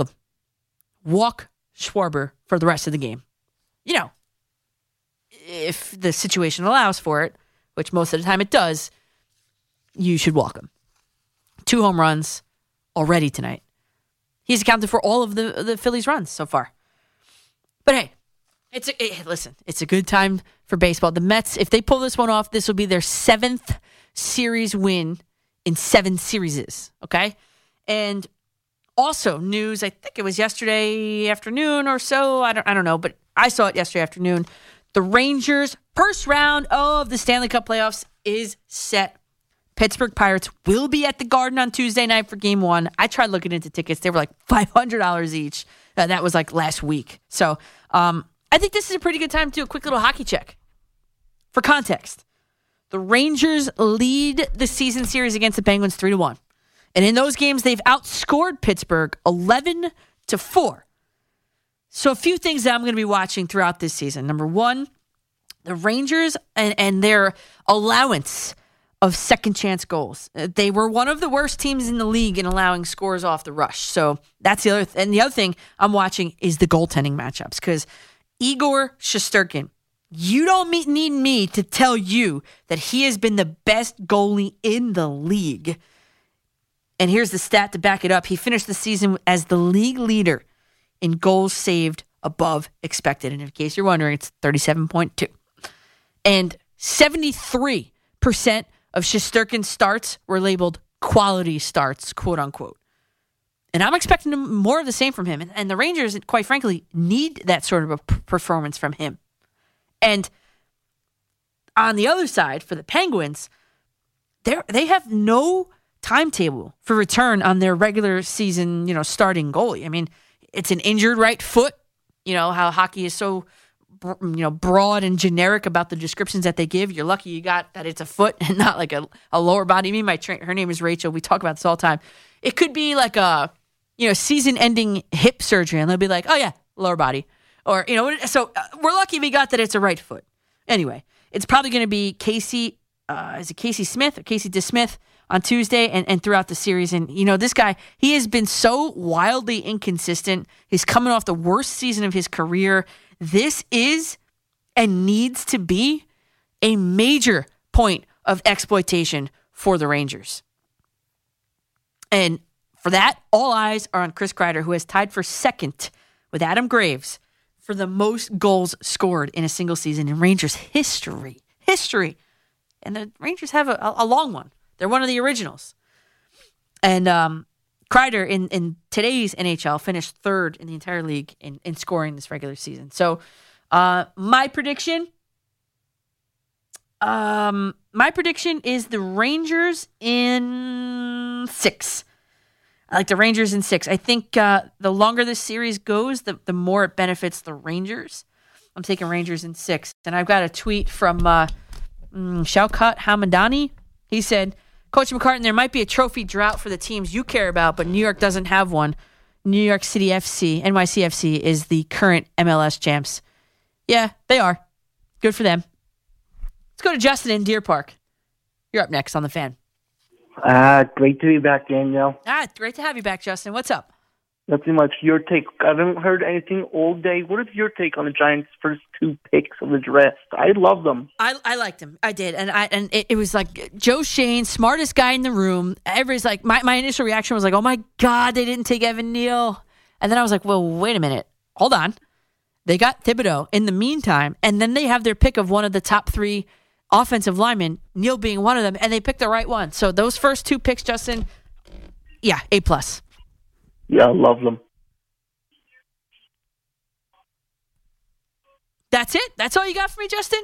Um, yeah. Also about your hockey picks. I'm sorry, I like Rangers in six, hundred percent. You know what? Just so everybody knows, I'm going to tweet it out there. And Justin, thanks for the call. Glad to have you back. Uh, let's go to now Ray in Brooklyn. Ray, you're up on a fan. Hey Danielle, nice to talk to you again. How are you? Hey, I'm good. Good, good to have you back. I appreciate that. Yeah, so the last time we spoke, we we touched um you know, it was amidst all of the uh um, you know, everything that was circulating with the Aaron Judge contract. And I know you briefly touched on it. I'll Yeah. briefly touch on that Sure. after I make the point on like um the Yankees' keys to su- success this year. I think the main reason you might have touched on it already, but LeMahieu, like you know, and Severino, they made nobody has said this, but it's probably going to come down to they'll be in the top, you know, three or four in terms of like comeback players of the year. They're going to play a, a major role in the Yankees uh turn, you know, they turning it around earlier this season from earlier this season and going further than they have in the past. Um, so I'm not sure how you feel about that. And then with Chapman, I'm totally on board with you. I, I, I don't trust this guy. Even when he was at his best before the whole sticky stuff, substance um thing where he totally mentally lost it last year, hasn't regained it. Even when he quote unquote had it, he managed to blow every big game and every big spot that there was. Even going back to the Cubs as well. So I mean, I don't, I don't, yeah, I'm not a huge fan. Me neither. No, I am not either. Yeah, and as far as um Aaron Judge, if you recall, I think you were on board, like you kind of supported, um, you know, him trying to, you know, trying to get what he can get. Well, right. Um, Well, I mean, wouldn't you like right as a player? You, you know, here you've got a finite amount of time where you can go out and get what you what you're going to get, right? And so, Oh my God, yes, Right? yes, of course, I'm totally on board with you and Aaron Judge for for that matter. I mean, with Aaron Judge, look, there were plenty of morons out there when you know that were piling on him. Like I can't believe these people were Yankee fans. Like I just can't believe maybe they were disguised as Yankee fans when they call. How can you jump on the franchise like that and you know like uh, put all that undue pressure on him? It's a good thing that Aaron Judge doesn't succumb to like you know outside noise and, and pressure. He's he's worth his weight in gold on and off. The, he's elite on the field, and his his record, his reputation off the field is is pristine. It is. Like you know, who would represent the Yankees better than Aaron Judge? Not Right. to mention. You know, he's on pace to only hit 58 home runs so far this year. He may not do that, but but Well. you know, pencil him in for 45. He's an elite player, um, and I'm you know I'm with him. I mean, you know, if he wants to test the market, I'm cool. If the Yankees manage to lose him, it's on them. They're, they're That's the right. Yankees. They can they can pay him. I mean, you know, ten years is a little little much. I don't know if that rumor is true, but if you give him, you know, the eight years and just up the annual to like thirty five to forty, Yeah. I think he would feel like, you know what, this is my home. They want me, and I'm gonna stay. And you know, I just want to hear what you have to say. Yeah, and, and thanks for that, Ray. Uh, yes, that that is that is it. And, and it was it, the sticker or the the the the deal. I, I believe I believe didn't go through because of the number of years. And and again, if you're the let's play both sides here. So if you're Aaron Judge, you want the highest AAV for the most amount of years. Okay, and he just turned thirty. I think it was yesterday. Um, let me see, Aaron Judge. Uh, yeah, 30. April, tw- oh, sorry, April 26th, he turned 30. April 26th. Okay, so you're 30 years old. You're looking to get paid through at least, I don't know, what, 37, 38. If, and, and, for him, uh, the player that he is, if he is no longer going to be um, an outfielder, well, he's he's a great DH, right? So if you're him, that's what you're thinking. And if you're the Yankees, you're like, well, you know, we got all these contracts on the on the books, and I mean, we don't want to pay him for that long. Uh, you know what I'm saying? So there, that that was the whole. And I know there were more details to that, but that was the whole thing. If it were me, uh, see, I thought the the deal that the Yankees offered was fair, only because, it, you know, the amount of games that he's played. You know, it hasn't been full seasons every single year. You know, without being hurt. So I thought for that reason the Yankees offer was a fair offer. And I can understand why Aaron Judge was kind of miffed at that, especially because they spent what fifty million dollars to bring in uh, Isiah Kiner Falefa and, and Josh Donaldson, and fifty million dollars that they they paid, where they just turned around and, and, and, and turned it into Carlos Correa. So I can understand that. Like, yo, like I came up through your your minor league system. I am the consummate Yankee, and yet you're going to throw the money at these guys and not me. Come on. I can understand that as well. So I think Aaron Judge, I, I listen, I, I didn't think he was going to sign the deal and he didn't. And and the day that I the day before he said he wasn't signing it, I put a bet on him to win MVP. If Aaron Judge wins MVP, he's betting on himself and I'm betting on him. I'm winning 400 bucks. So let's go Aaron Judge. Mike in Lakewood, you're up next on the fan. Mike. Mike, you go ahead. Hey, how are you? How are you? I'm good. I? I, I got to tell you, I disagree. Um, I, you know, I agree with if he wants to get as much as he can, go out and get as much as he can. But Mm-hmm. the only thing that's bad about that is when he says, "I want to stay a Yankee." They they offered him thirty million dollars a year, which would have worked out. It starts next year. Would have worked out to eight years. Eight years at thirty million dollars. If you want to stay a Yankee, I mean, how much how much do you need? Well, how much? You Well, know? well, let me put, let me turn it around this way. How much more could you get if you win an Yeah, MVP but, this but season you, or World get From someone else. From someone else. So don't Well, say you want to be a Yankee. Well, yeah, but then you don't say you want to be a Yankee. I don't know because you know what? The Yankees are the richest franchise probably in all of baseball and all of professional sports. Why can't it come from the Yankees? But you don't think thirty million dollars a year is fair? He's thirty years old now. Thirty million dollars. Halfway through the contract, he's going to be thirty-five. You know, Well, for me, 30, $30 million for me, I would sign it tomorrow. No, no, but, for even but even for him, for that's him, a lot of money. I know, I mean, I know, but he's not Mike Trout. I, I understand that, and it would he would have been the second highest paid AAV uh, outfielder. Sorry, we got to hit the break here because we got an interview coming up. But uh, I understand. But if you're Aaron Judge and you're like, no, no, I'm worth more than that. I'm going to go out. I'm going to win an MVP. I'm going to win a World Series, and then you'll see how much I'm worth each year. You got to give him credit for it. and you're banking on a healthy season from him too in the in the process of it. So I'm Danielle McCartan, and joining me next to analyze and evaluate the Jets 2022 draft class. First round draft pick for the Jets 22 years ago. Anthony Becht joins us next. Hang tight, everybody.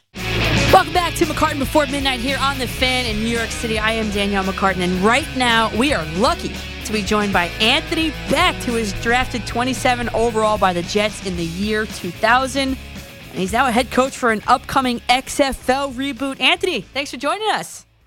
Yeah, it's good to be on, Danielle. How's things? Oh, all good here. Uh, you know, I, I, saw that you were up here in New York to support the Boomer Esiason Foundation this weekend. That's great.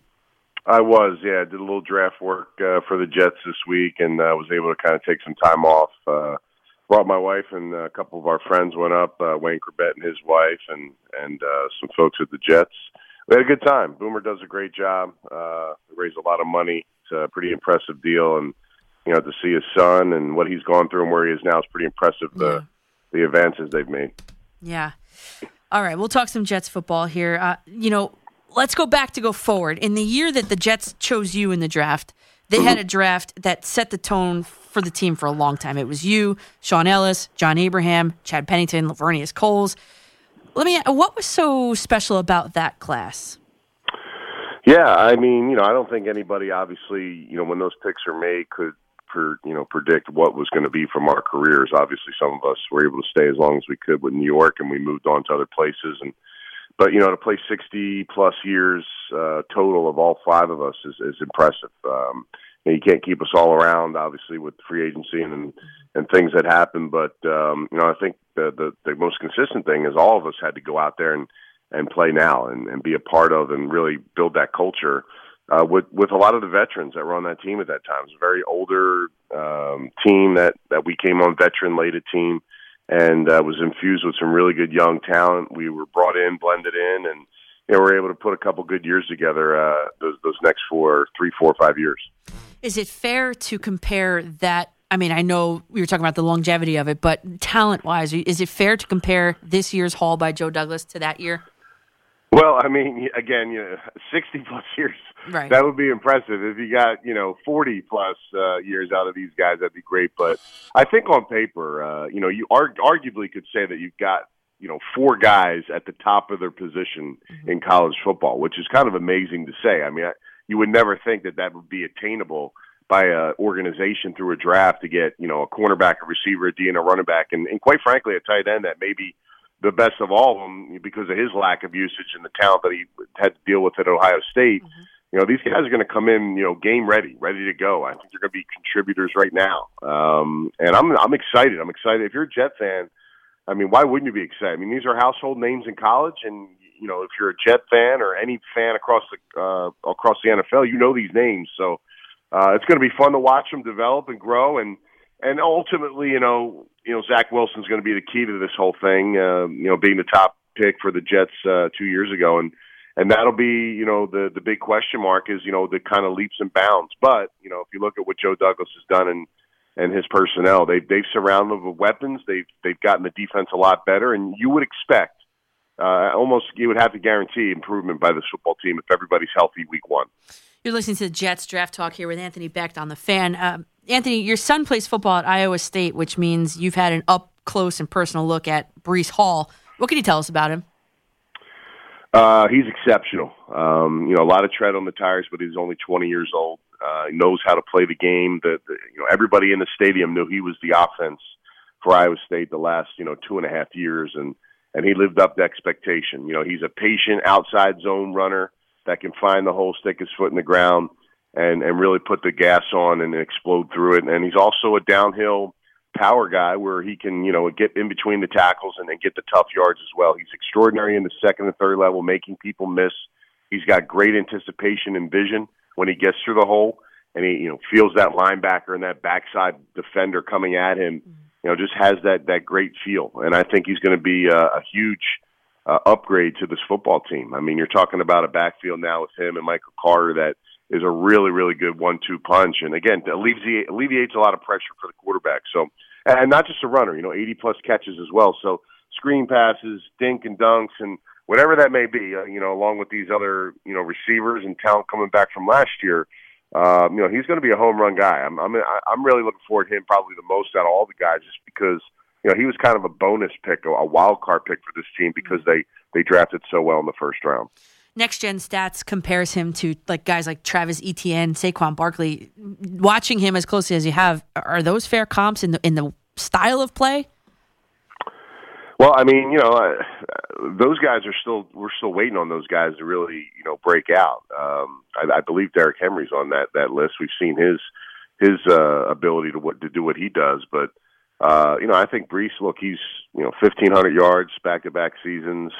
Um, you know, I, sure, I, I would put uh, expectations high on him. He's very confident in his ability. He's extraordinary athlete, forty inch vertical. I mean, know, he he led the he led the group of of running backs. Uh, you know athletically and on the field last you know last year and, and really the last two seasons at Iowa State. So uh, I think he's going to be really good. I think he'll be the surprise uh, this year of all the draft picks uh, for a guy that's going to be able to come in with a revamped line, a better right. line. You know, with Laken Tomlinson also right. as part of that that upgrade that they're really going to see it, uh, an upgrade at the running back position as well to the defense we go. I think uh, Jermaine Johnson for me was the steal of not just for the Jets, but of the entire draft for me. Mm-hmm. I, I, had him ranked actually as high as Travon Walker, who went like first, right? So how can Jermaine yeah. Johnson transform this Jets defense?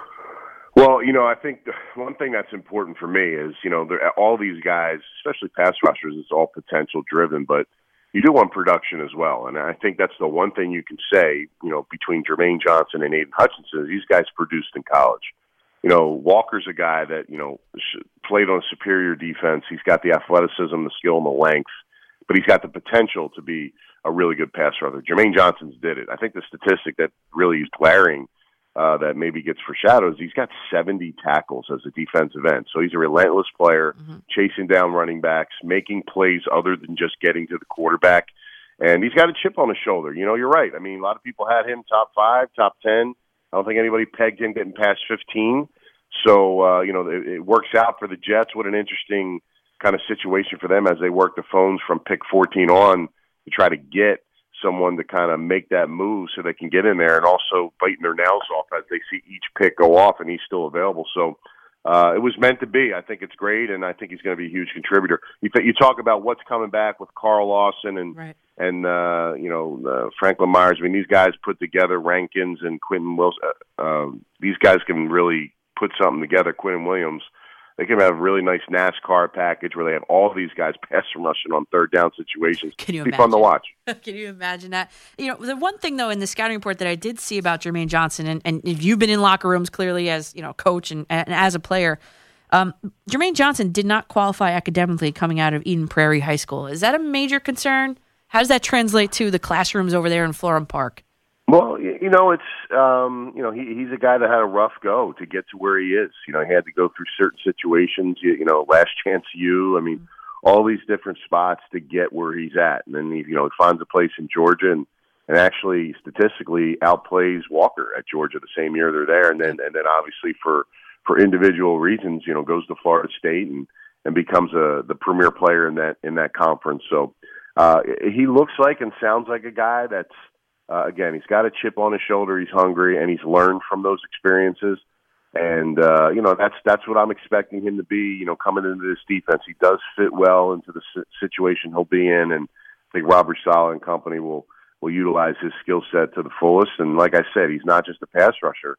Right. Uh, even though he had a great you know career doing that, this guy gets after the football. He makes plays, and uh, you know he's a three down kind of guy. I know Jets fans are having dreams of in Revis Island 2.0. Uh, what do you think about Sauce Gardner? You know what? Just um, you know, when you watch him play and the type of kid that he is, you know, here's a guy that wasn't highly recruited. A lot of people overlooked him. You know, went to Cincinnati, and, and Luke Fickell did a phenomenal job really building that team. But he really takes on the persona of what that coach was: disciplined, uh, humble and just an outstanding player. I mean, you know, he was one of many players in that defense that were exceptional. Um, you know, never gave up a scoring touchdown, which is remarkable to me. I mean, just by sheer luck, things happen, mm-hmm. and he wasn't able to do that. You know, had success versus a really good competition, Alabama in the championship game. Uh, played really well, and you know, he's a confident guy. Super long. He's got great speed for his length. And uh, he knows how to play the football. You know, I mean, listen, we all say we all watch it. Corners don't turn their head around as much. He's this guy's very good technician wise. He gets his head around, finds the football, and makes plays. Uh, again, instant impact, day one. You know, these guys are coming in. A lot is expected from them, and I expect to see that on the field. So uh, the, these these guys are are going to be really good pickups and players for this football team. Um, part of his scouting report, we're talking about Anthony Becht right here on the fan. Um, a, this is a quote. It says, A plethora of holding and interference calls over three years and grabs and holes when, pa- mat- uh, when pattern matching goes awry. If you're the Jets coaching staff, priority number one has to be footwork, right? Well, I mean, you know, he's going to hone in and get his skill set better every single day he's here. You know, when you leave college and you're the guy, um, you know, you you cut some corners sometimes because of your skill set. You're just better than everybody else, and you know the technique is maybe not as clean as it should be, but you've gotten away with it for sheer talent for so long that you know those are those are things that he'll get better at in the league. You know, he'll get coached up by NFL quality uh, coaches on the defensive side of the ball, and he'll get better. I mean, it's a physical. You know, receivers are much more quicker, faster. Uh, physicality, they're bigger. Just like I mean, you know, so the matchups are going to be great week in and week out. So, well, those are things he'll just have to continue to work on. But you know, as far as everything else is his game, he's been strong and uh, well deserved to be uh, in the top five pick.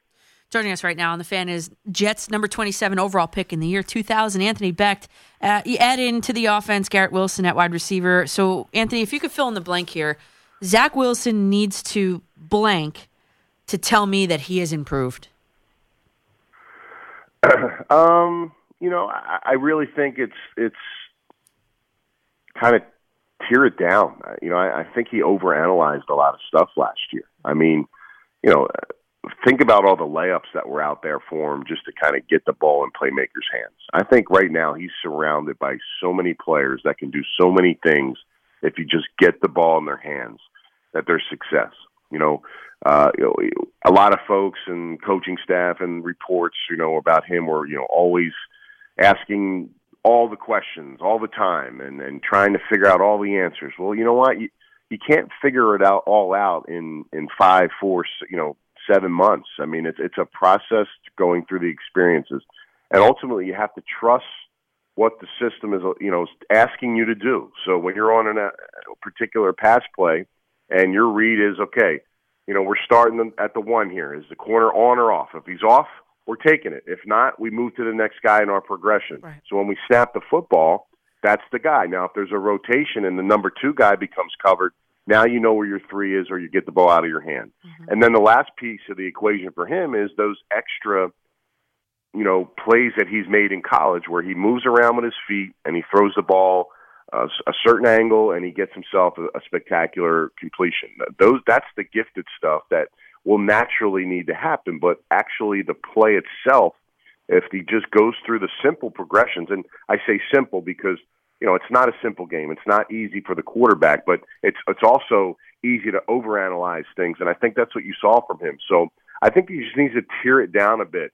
He's going to watch a lot of his film. He's going to watch all the plays that he had last year all the reasons why he did what he did, and he's going to find a lot of reasons why he shouldn't have did what he did. And I think that's only going to help him in this offense, and all these other weapons that are coming in now should make it easier for him to hone in to have a better season.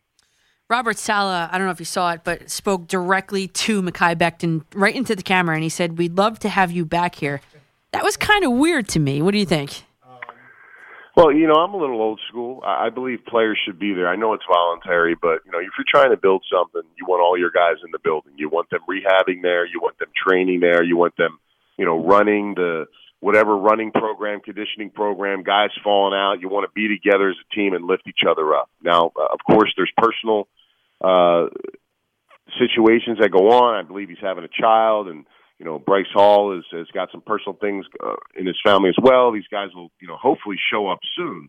But I think, you know, sometimes as a young player, and, and I always kind of use the example as look, if, if you haven't been like on the field for five straight years, I would I would never miss any off season workout, OTA, or anything. I mean, it would make me nervous as a guy. And I was a first round pick, and I was a guy that started every basically every game for my first eight years. And I just had that mentality, and it just that was the mentality of my teammates, and there was a lot of success with the Jets at that time, and then also when I left for the Bucs and some of these other teams. So, um, you know, look, if you're Tom Brady and you got 20 plus years, man, you, you got a little grace time. But when you're young, and you know, I get it. Guys have a lot of money. They're put in certain situations, but you know, when it's time to get back and go to work, I think it's it's you got to be there. So uh, yeah, it's voluntary. There's no question about it. But there's those messages, and I think coach just wants him around because he wants him to be great. I think everybody does. I want him to be great. He's an important piece of this team. Sure. And if he's not out there 100% full, ready to go, then you know that that's going to take away from what this team's trying to build. So I see him training. I see him doing his things. Hopefully, he'll be in the building soon. You know, I again, I believe he's having a child here soon. So when he gets back, hopefully, you know, all is done and he's in the building. But you know, I definitely, I, hey, listen, I love the coach. You know, he said it in a fun way, and uh, I think that you know they've talked more than than than once about the situation, and, and hopefully he's there soon. We'll put a nice little bow on this Jets season. I got to ask you one about the XFL. The word expectation has started to surround the Jets for the first time in a long time. What is, in your opinion, a realistic expectation for this team? Yeah, 500, man. I, you know, that's where it starts for me. I really do believe they can get themselves in that situation where they can, you know, be a 500 football team, and that would be huge. I mean, I just, uh, and I think there, you know, there shouldn't be any blowout games. I believe that, you know, the, the within the division. Although, look, we all know Buffalo, the, what what they've done for their team and how they're winning. That'll be the biggest hurdle, but this division is not easy. So it'll be it'll be pressure laden every single week, at least within the division. But uh, those are the strides I want to see from this football team. We're we're seeing a lot less talented teams, and when I mean less, you know, there's other teams out there that have maybe uh, not as much youth talent, really good youth talent, but they're just a, a young overall team that are winning more games and having more success. I think this team now is put together, and uh, they always talk about you know Robert Saleh and, and Joe Douglas about the process that they're looking for moving forward, and now you're seeing it with the free agency picks, the two years now with all this draft capital. The pieces are there now. This this is a solid roster now you're putting on the football field. To me, an exciting roster that if everybody's healthy day one, week one, it's going to be fun to watch.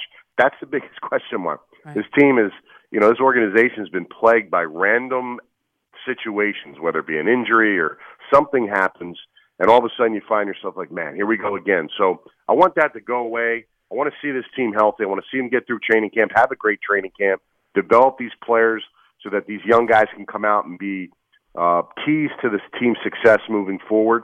You know, I want to see Garrett, Wilson pop off a season like uh, like Jefferson or, or or some of these uh, receivers that come in first year and just have huge years, and that's the way it's going to be for that guy. Like they deserve that, and these are the kind of players that should do that for them from this draft. Final question. We're joined by Anthony Becht, who is signed on to be a head coach in the uh, uh, upcoming XFL season. A lot of people are already reading into this, Anthony. Why is Anthony going on a uh, New York sports radio show here? What can you tell us about the XFL and your expectations for it?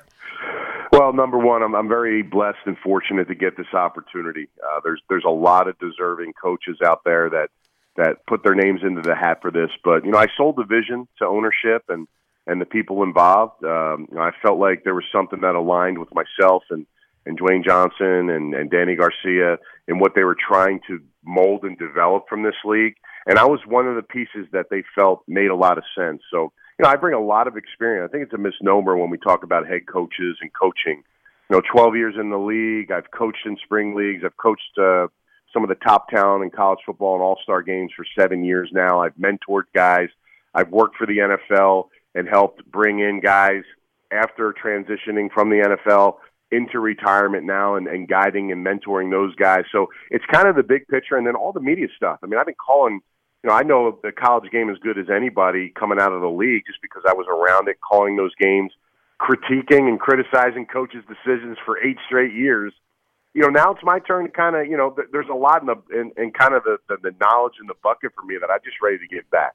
Timing was always a big thing. You mentioned my son. Now he's he's obviously at Iowa State, early enrollee, playing up there. So yep. you know, my my table's kind of opened up a little bit more, and the spring makes a lot of sense for me. So I'm looking to be a full full year 365 NFL XFL kind of guy, and, and I'm really excited about the opportunity with the XFL, and I'm going to put together a great staff and the players that are on my team are going to get developed, and I want them all to go to the NFL. That's my goal. Well, Anthony Becht, best of luck. I'll definitely be tuned in. Whatever team you end up being on, that's my favorite team. So uh, uh, I appreciate you coming on, carving out some time for us here on this Sunday. You got Thank it. Yes, stay tuned. Big announcements coming the next uh, couple weeks, months, and uh, it'll be exciting time. All right, I will be locked in, Anthony. Thank you so much. Appreciate you it. You got it. Peter Schwartz is here in studio with an update for you guys. Welcome back to McCartan before midnight on the fan in New York City. It is me here with the with the mic in front of me as well as Connor Green behind the glass taking your calls. Connor Green on the ones and twos as well with this throwback of Ashanti and Ja Rule that I'm liking here. He's laughing. Uh, the Mets now lead the Phillies seven to four on a Pete Alonso RBI. Oh, oh, wait a second. Starling Marte is at the plate, and the bases are loaded. Something here to watch in the bottom of the seventh. And they just showed coming back from commercial on TV a beautiful shot of Citi Field at nighttime. I mean, that stadium really is. I mean, I've been to, I think, 20. I think I've been to 20 stadiums. Citi Field is up there. I mean, it is a beautiful stadium. That that outfield area there is, is wide open and it's it's just it's it's a beautiful beautiful facility. Oh, it looks like all right. Look, uh Marte has been nailed out at second for the first out. However, two runs have scored.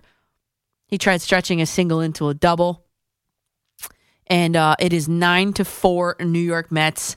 I think game set match, but but we'll see. Uh, in the final closing segment here, I, listen, give me a call 877-337-6666. I want to hear why you are so happy about your New York sports team. I mean, there really isn't a team that you can really complain about. And if you do, I mean, you are one miserable person, I think, right? All right, it's time for some hurry up offense here. It is finally an exciting time for sports around here, everybody. Look at the standings. The New York Yankees have the best record in all of baseball and, and, and it looks like the Mets are going to win tonight. And even if they don't, they will have the second best record in all of baseball. I mean, I'm no baseball historian, I guess, but I don't know when the last time something like that has happened where the Mets and the Yankees are one two. I mean, on on on May first, we're we're just planning for a Subway Series around here, aren't we? I mean, there's so much to like about these both baseball teams. Um, you got the Jets and Giants, who each had what could be, and this is no hyperbole. You know, I don't talk in hyperbole, uh, but they could both have had franchise altering drafts. I think the Jets more so than the Giants. And then you got the Rangers, who are the next New York team to try to bring a championship home to this city, the greatest city in the world. And then, of course, they're going to be welcoming the Penguins to the Garden on Tuesday for game one of the first round. So let's try to focus on the good for a little bit. There is a lot to be excited about if you're a New York sports fan. Tell me why you're happy. And before I sign off for the night, I do have to wish a, it's close enough to midnight, right? Gonna wish a happy birthday to my dad, the biggest Giants fan out there, the biggest Mets fan out there. I have a, a special little post coming out at, at 7 a.m. tomorrow. I scheduled it on Twitter anyway. You can't. Facebook makes it so hard. I'll have to just post that uh, by hand on Facebook. But uh, so happy birthday, Dad. Sorry we couldn't do something tonight, but hey, you got a shout out on the radio. So happy birthday. And listen, Yankee fans, the one thing I did want to point out, and Aaron Judge obviously has been the stud and the talk of the day. The everybody always cranks up exit velocity as like this this stat that okay, cool. I mean, the, the exit velocity on the home run in the first inning, I think, was 113 miles an hour. But that that check swing, that excuse me swing that he had, you know what the exit velo on that was? 21.7 miles per hour. 21.7, the, the, the slowest batted ball he has hit in his entire career. And 21.7 miles an hour, I mean, that is doing the speed limit in a school zone, if you ask me. But listen, the Yankees seem to be a more balanced lineup than they, they have been. Um, you got speed on the base paths. You guys got got guys going first to third, hustling out doubles. I mean, who is this Yankee team? I mean, really, seriously. And the bullpen. I mean, the bullpen has been lights out. Absolutely lights out for this Yankee team. I mean, all the starting pitchers have to do, I mean, this is uh, get them to the fifth inning let the bullpen take over. And then Chapman still gives me nightmares. But if, I, if I'm a Yankee fan, Chapman would still give me nightmares. Michael King has been the unsung hero of this entire bullpen. Into, I mean, it's just been amazing. I was there when he had his first career save. The guy was beaming ear to ear, and it was infectious. And he was just he, there's he's there's a lot there's a lot to like about Michael King and what he can do on the mound. And then of course the Mets. I mean, uh, coming off the second no hitter in team history the other night, it was a combined one. In the scorebook, it still counts. I think a lot of emphasis has been placed on the pitchers and not James McCann. Uh, I mean, called it for five different pitchers. I mean, come on. That's pretty amazing. Well, anyway, uh, I think the Mets are on, on the way to a win. It's 9 4, top of the eighth. Thanks to all the callers. I could not have done this without you, and I love coming here and talking with you. And if you missed any portion of today's show, hit that Audacy Rewind feature and select the start of it. I don't know, around 6.30 or so. Uh, I'll, I'll see you for a Danielle doubleheader next weekend. Saturday night, 10 to 2. And then this time again, Sunday after the Yankees until 10 p.m. Great, great job to Connor Green. We had a lot of moving parts today. So great job behind the glass. And also to Pete McCarthy, Peter Schwartz on the updates. And in the meantime, you hit my social media accounts, Coach McCartan on Twitter and on Instagram and Facebook.com slash Coach McCartan. We'll keep the conversation going. And let's go Rangers. Lori Rubinson, the program. Up next here on WFAN 1019 660. Sports Radio 1019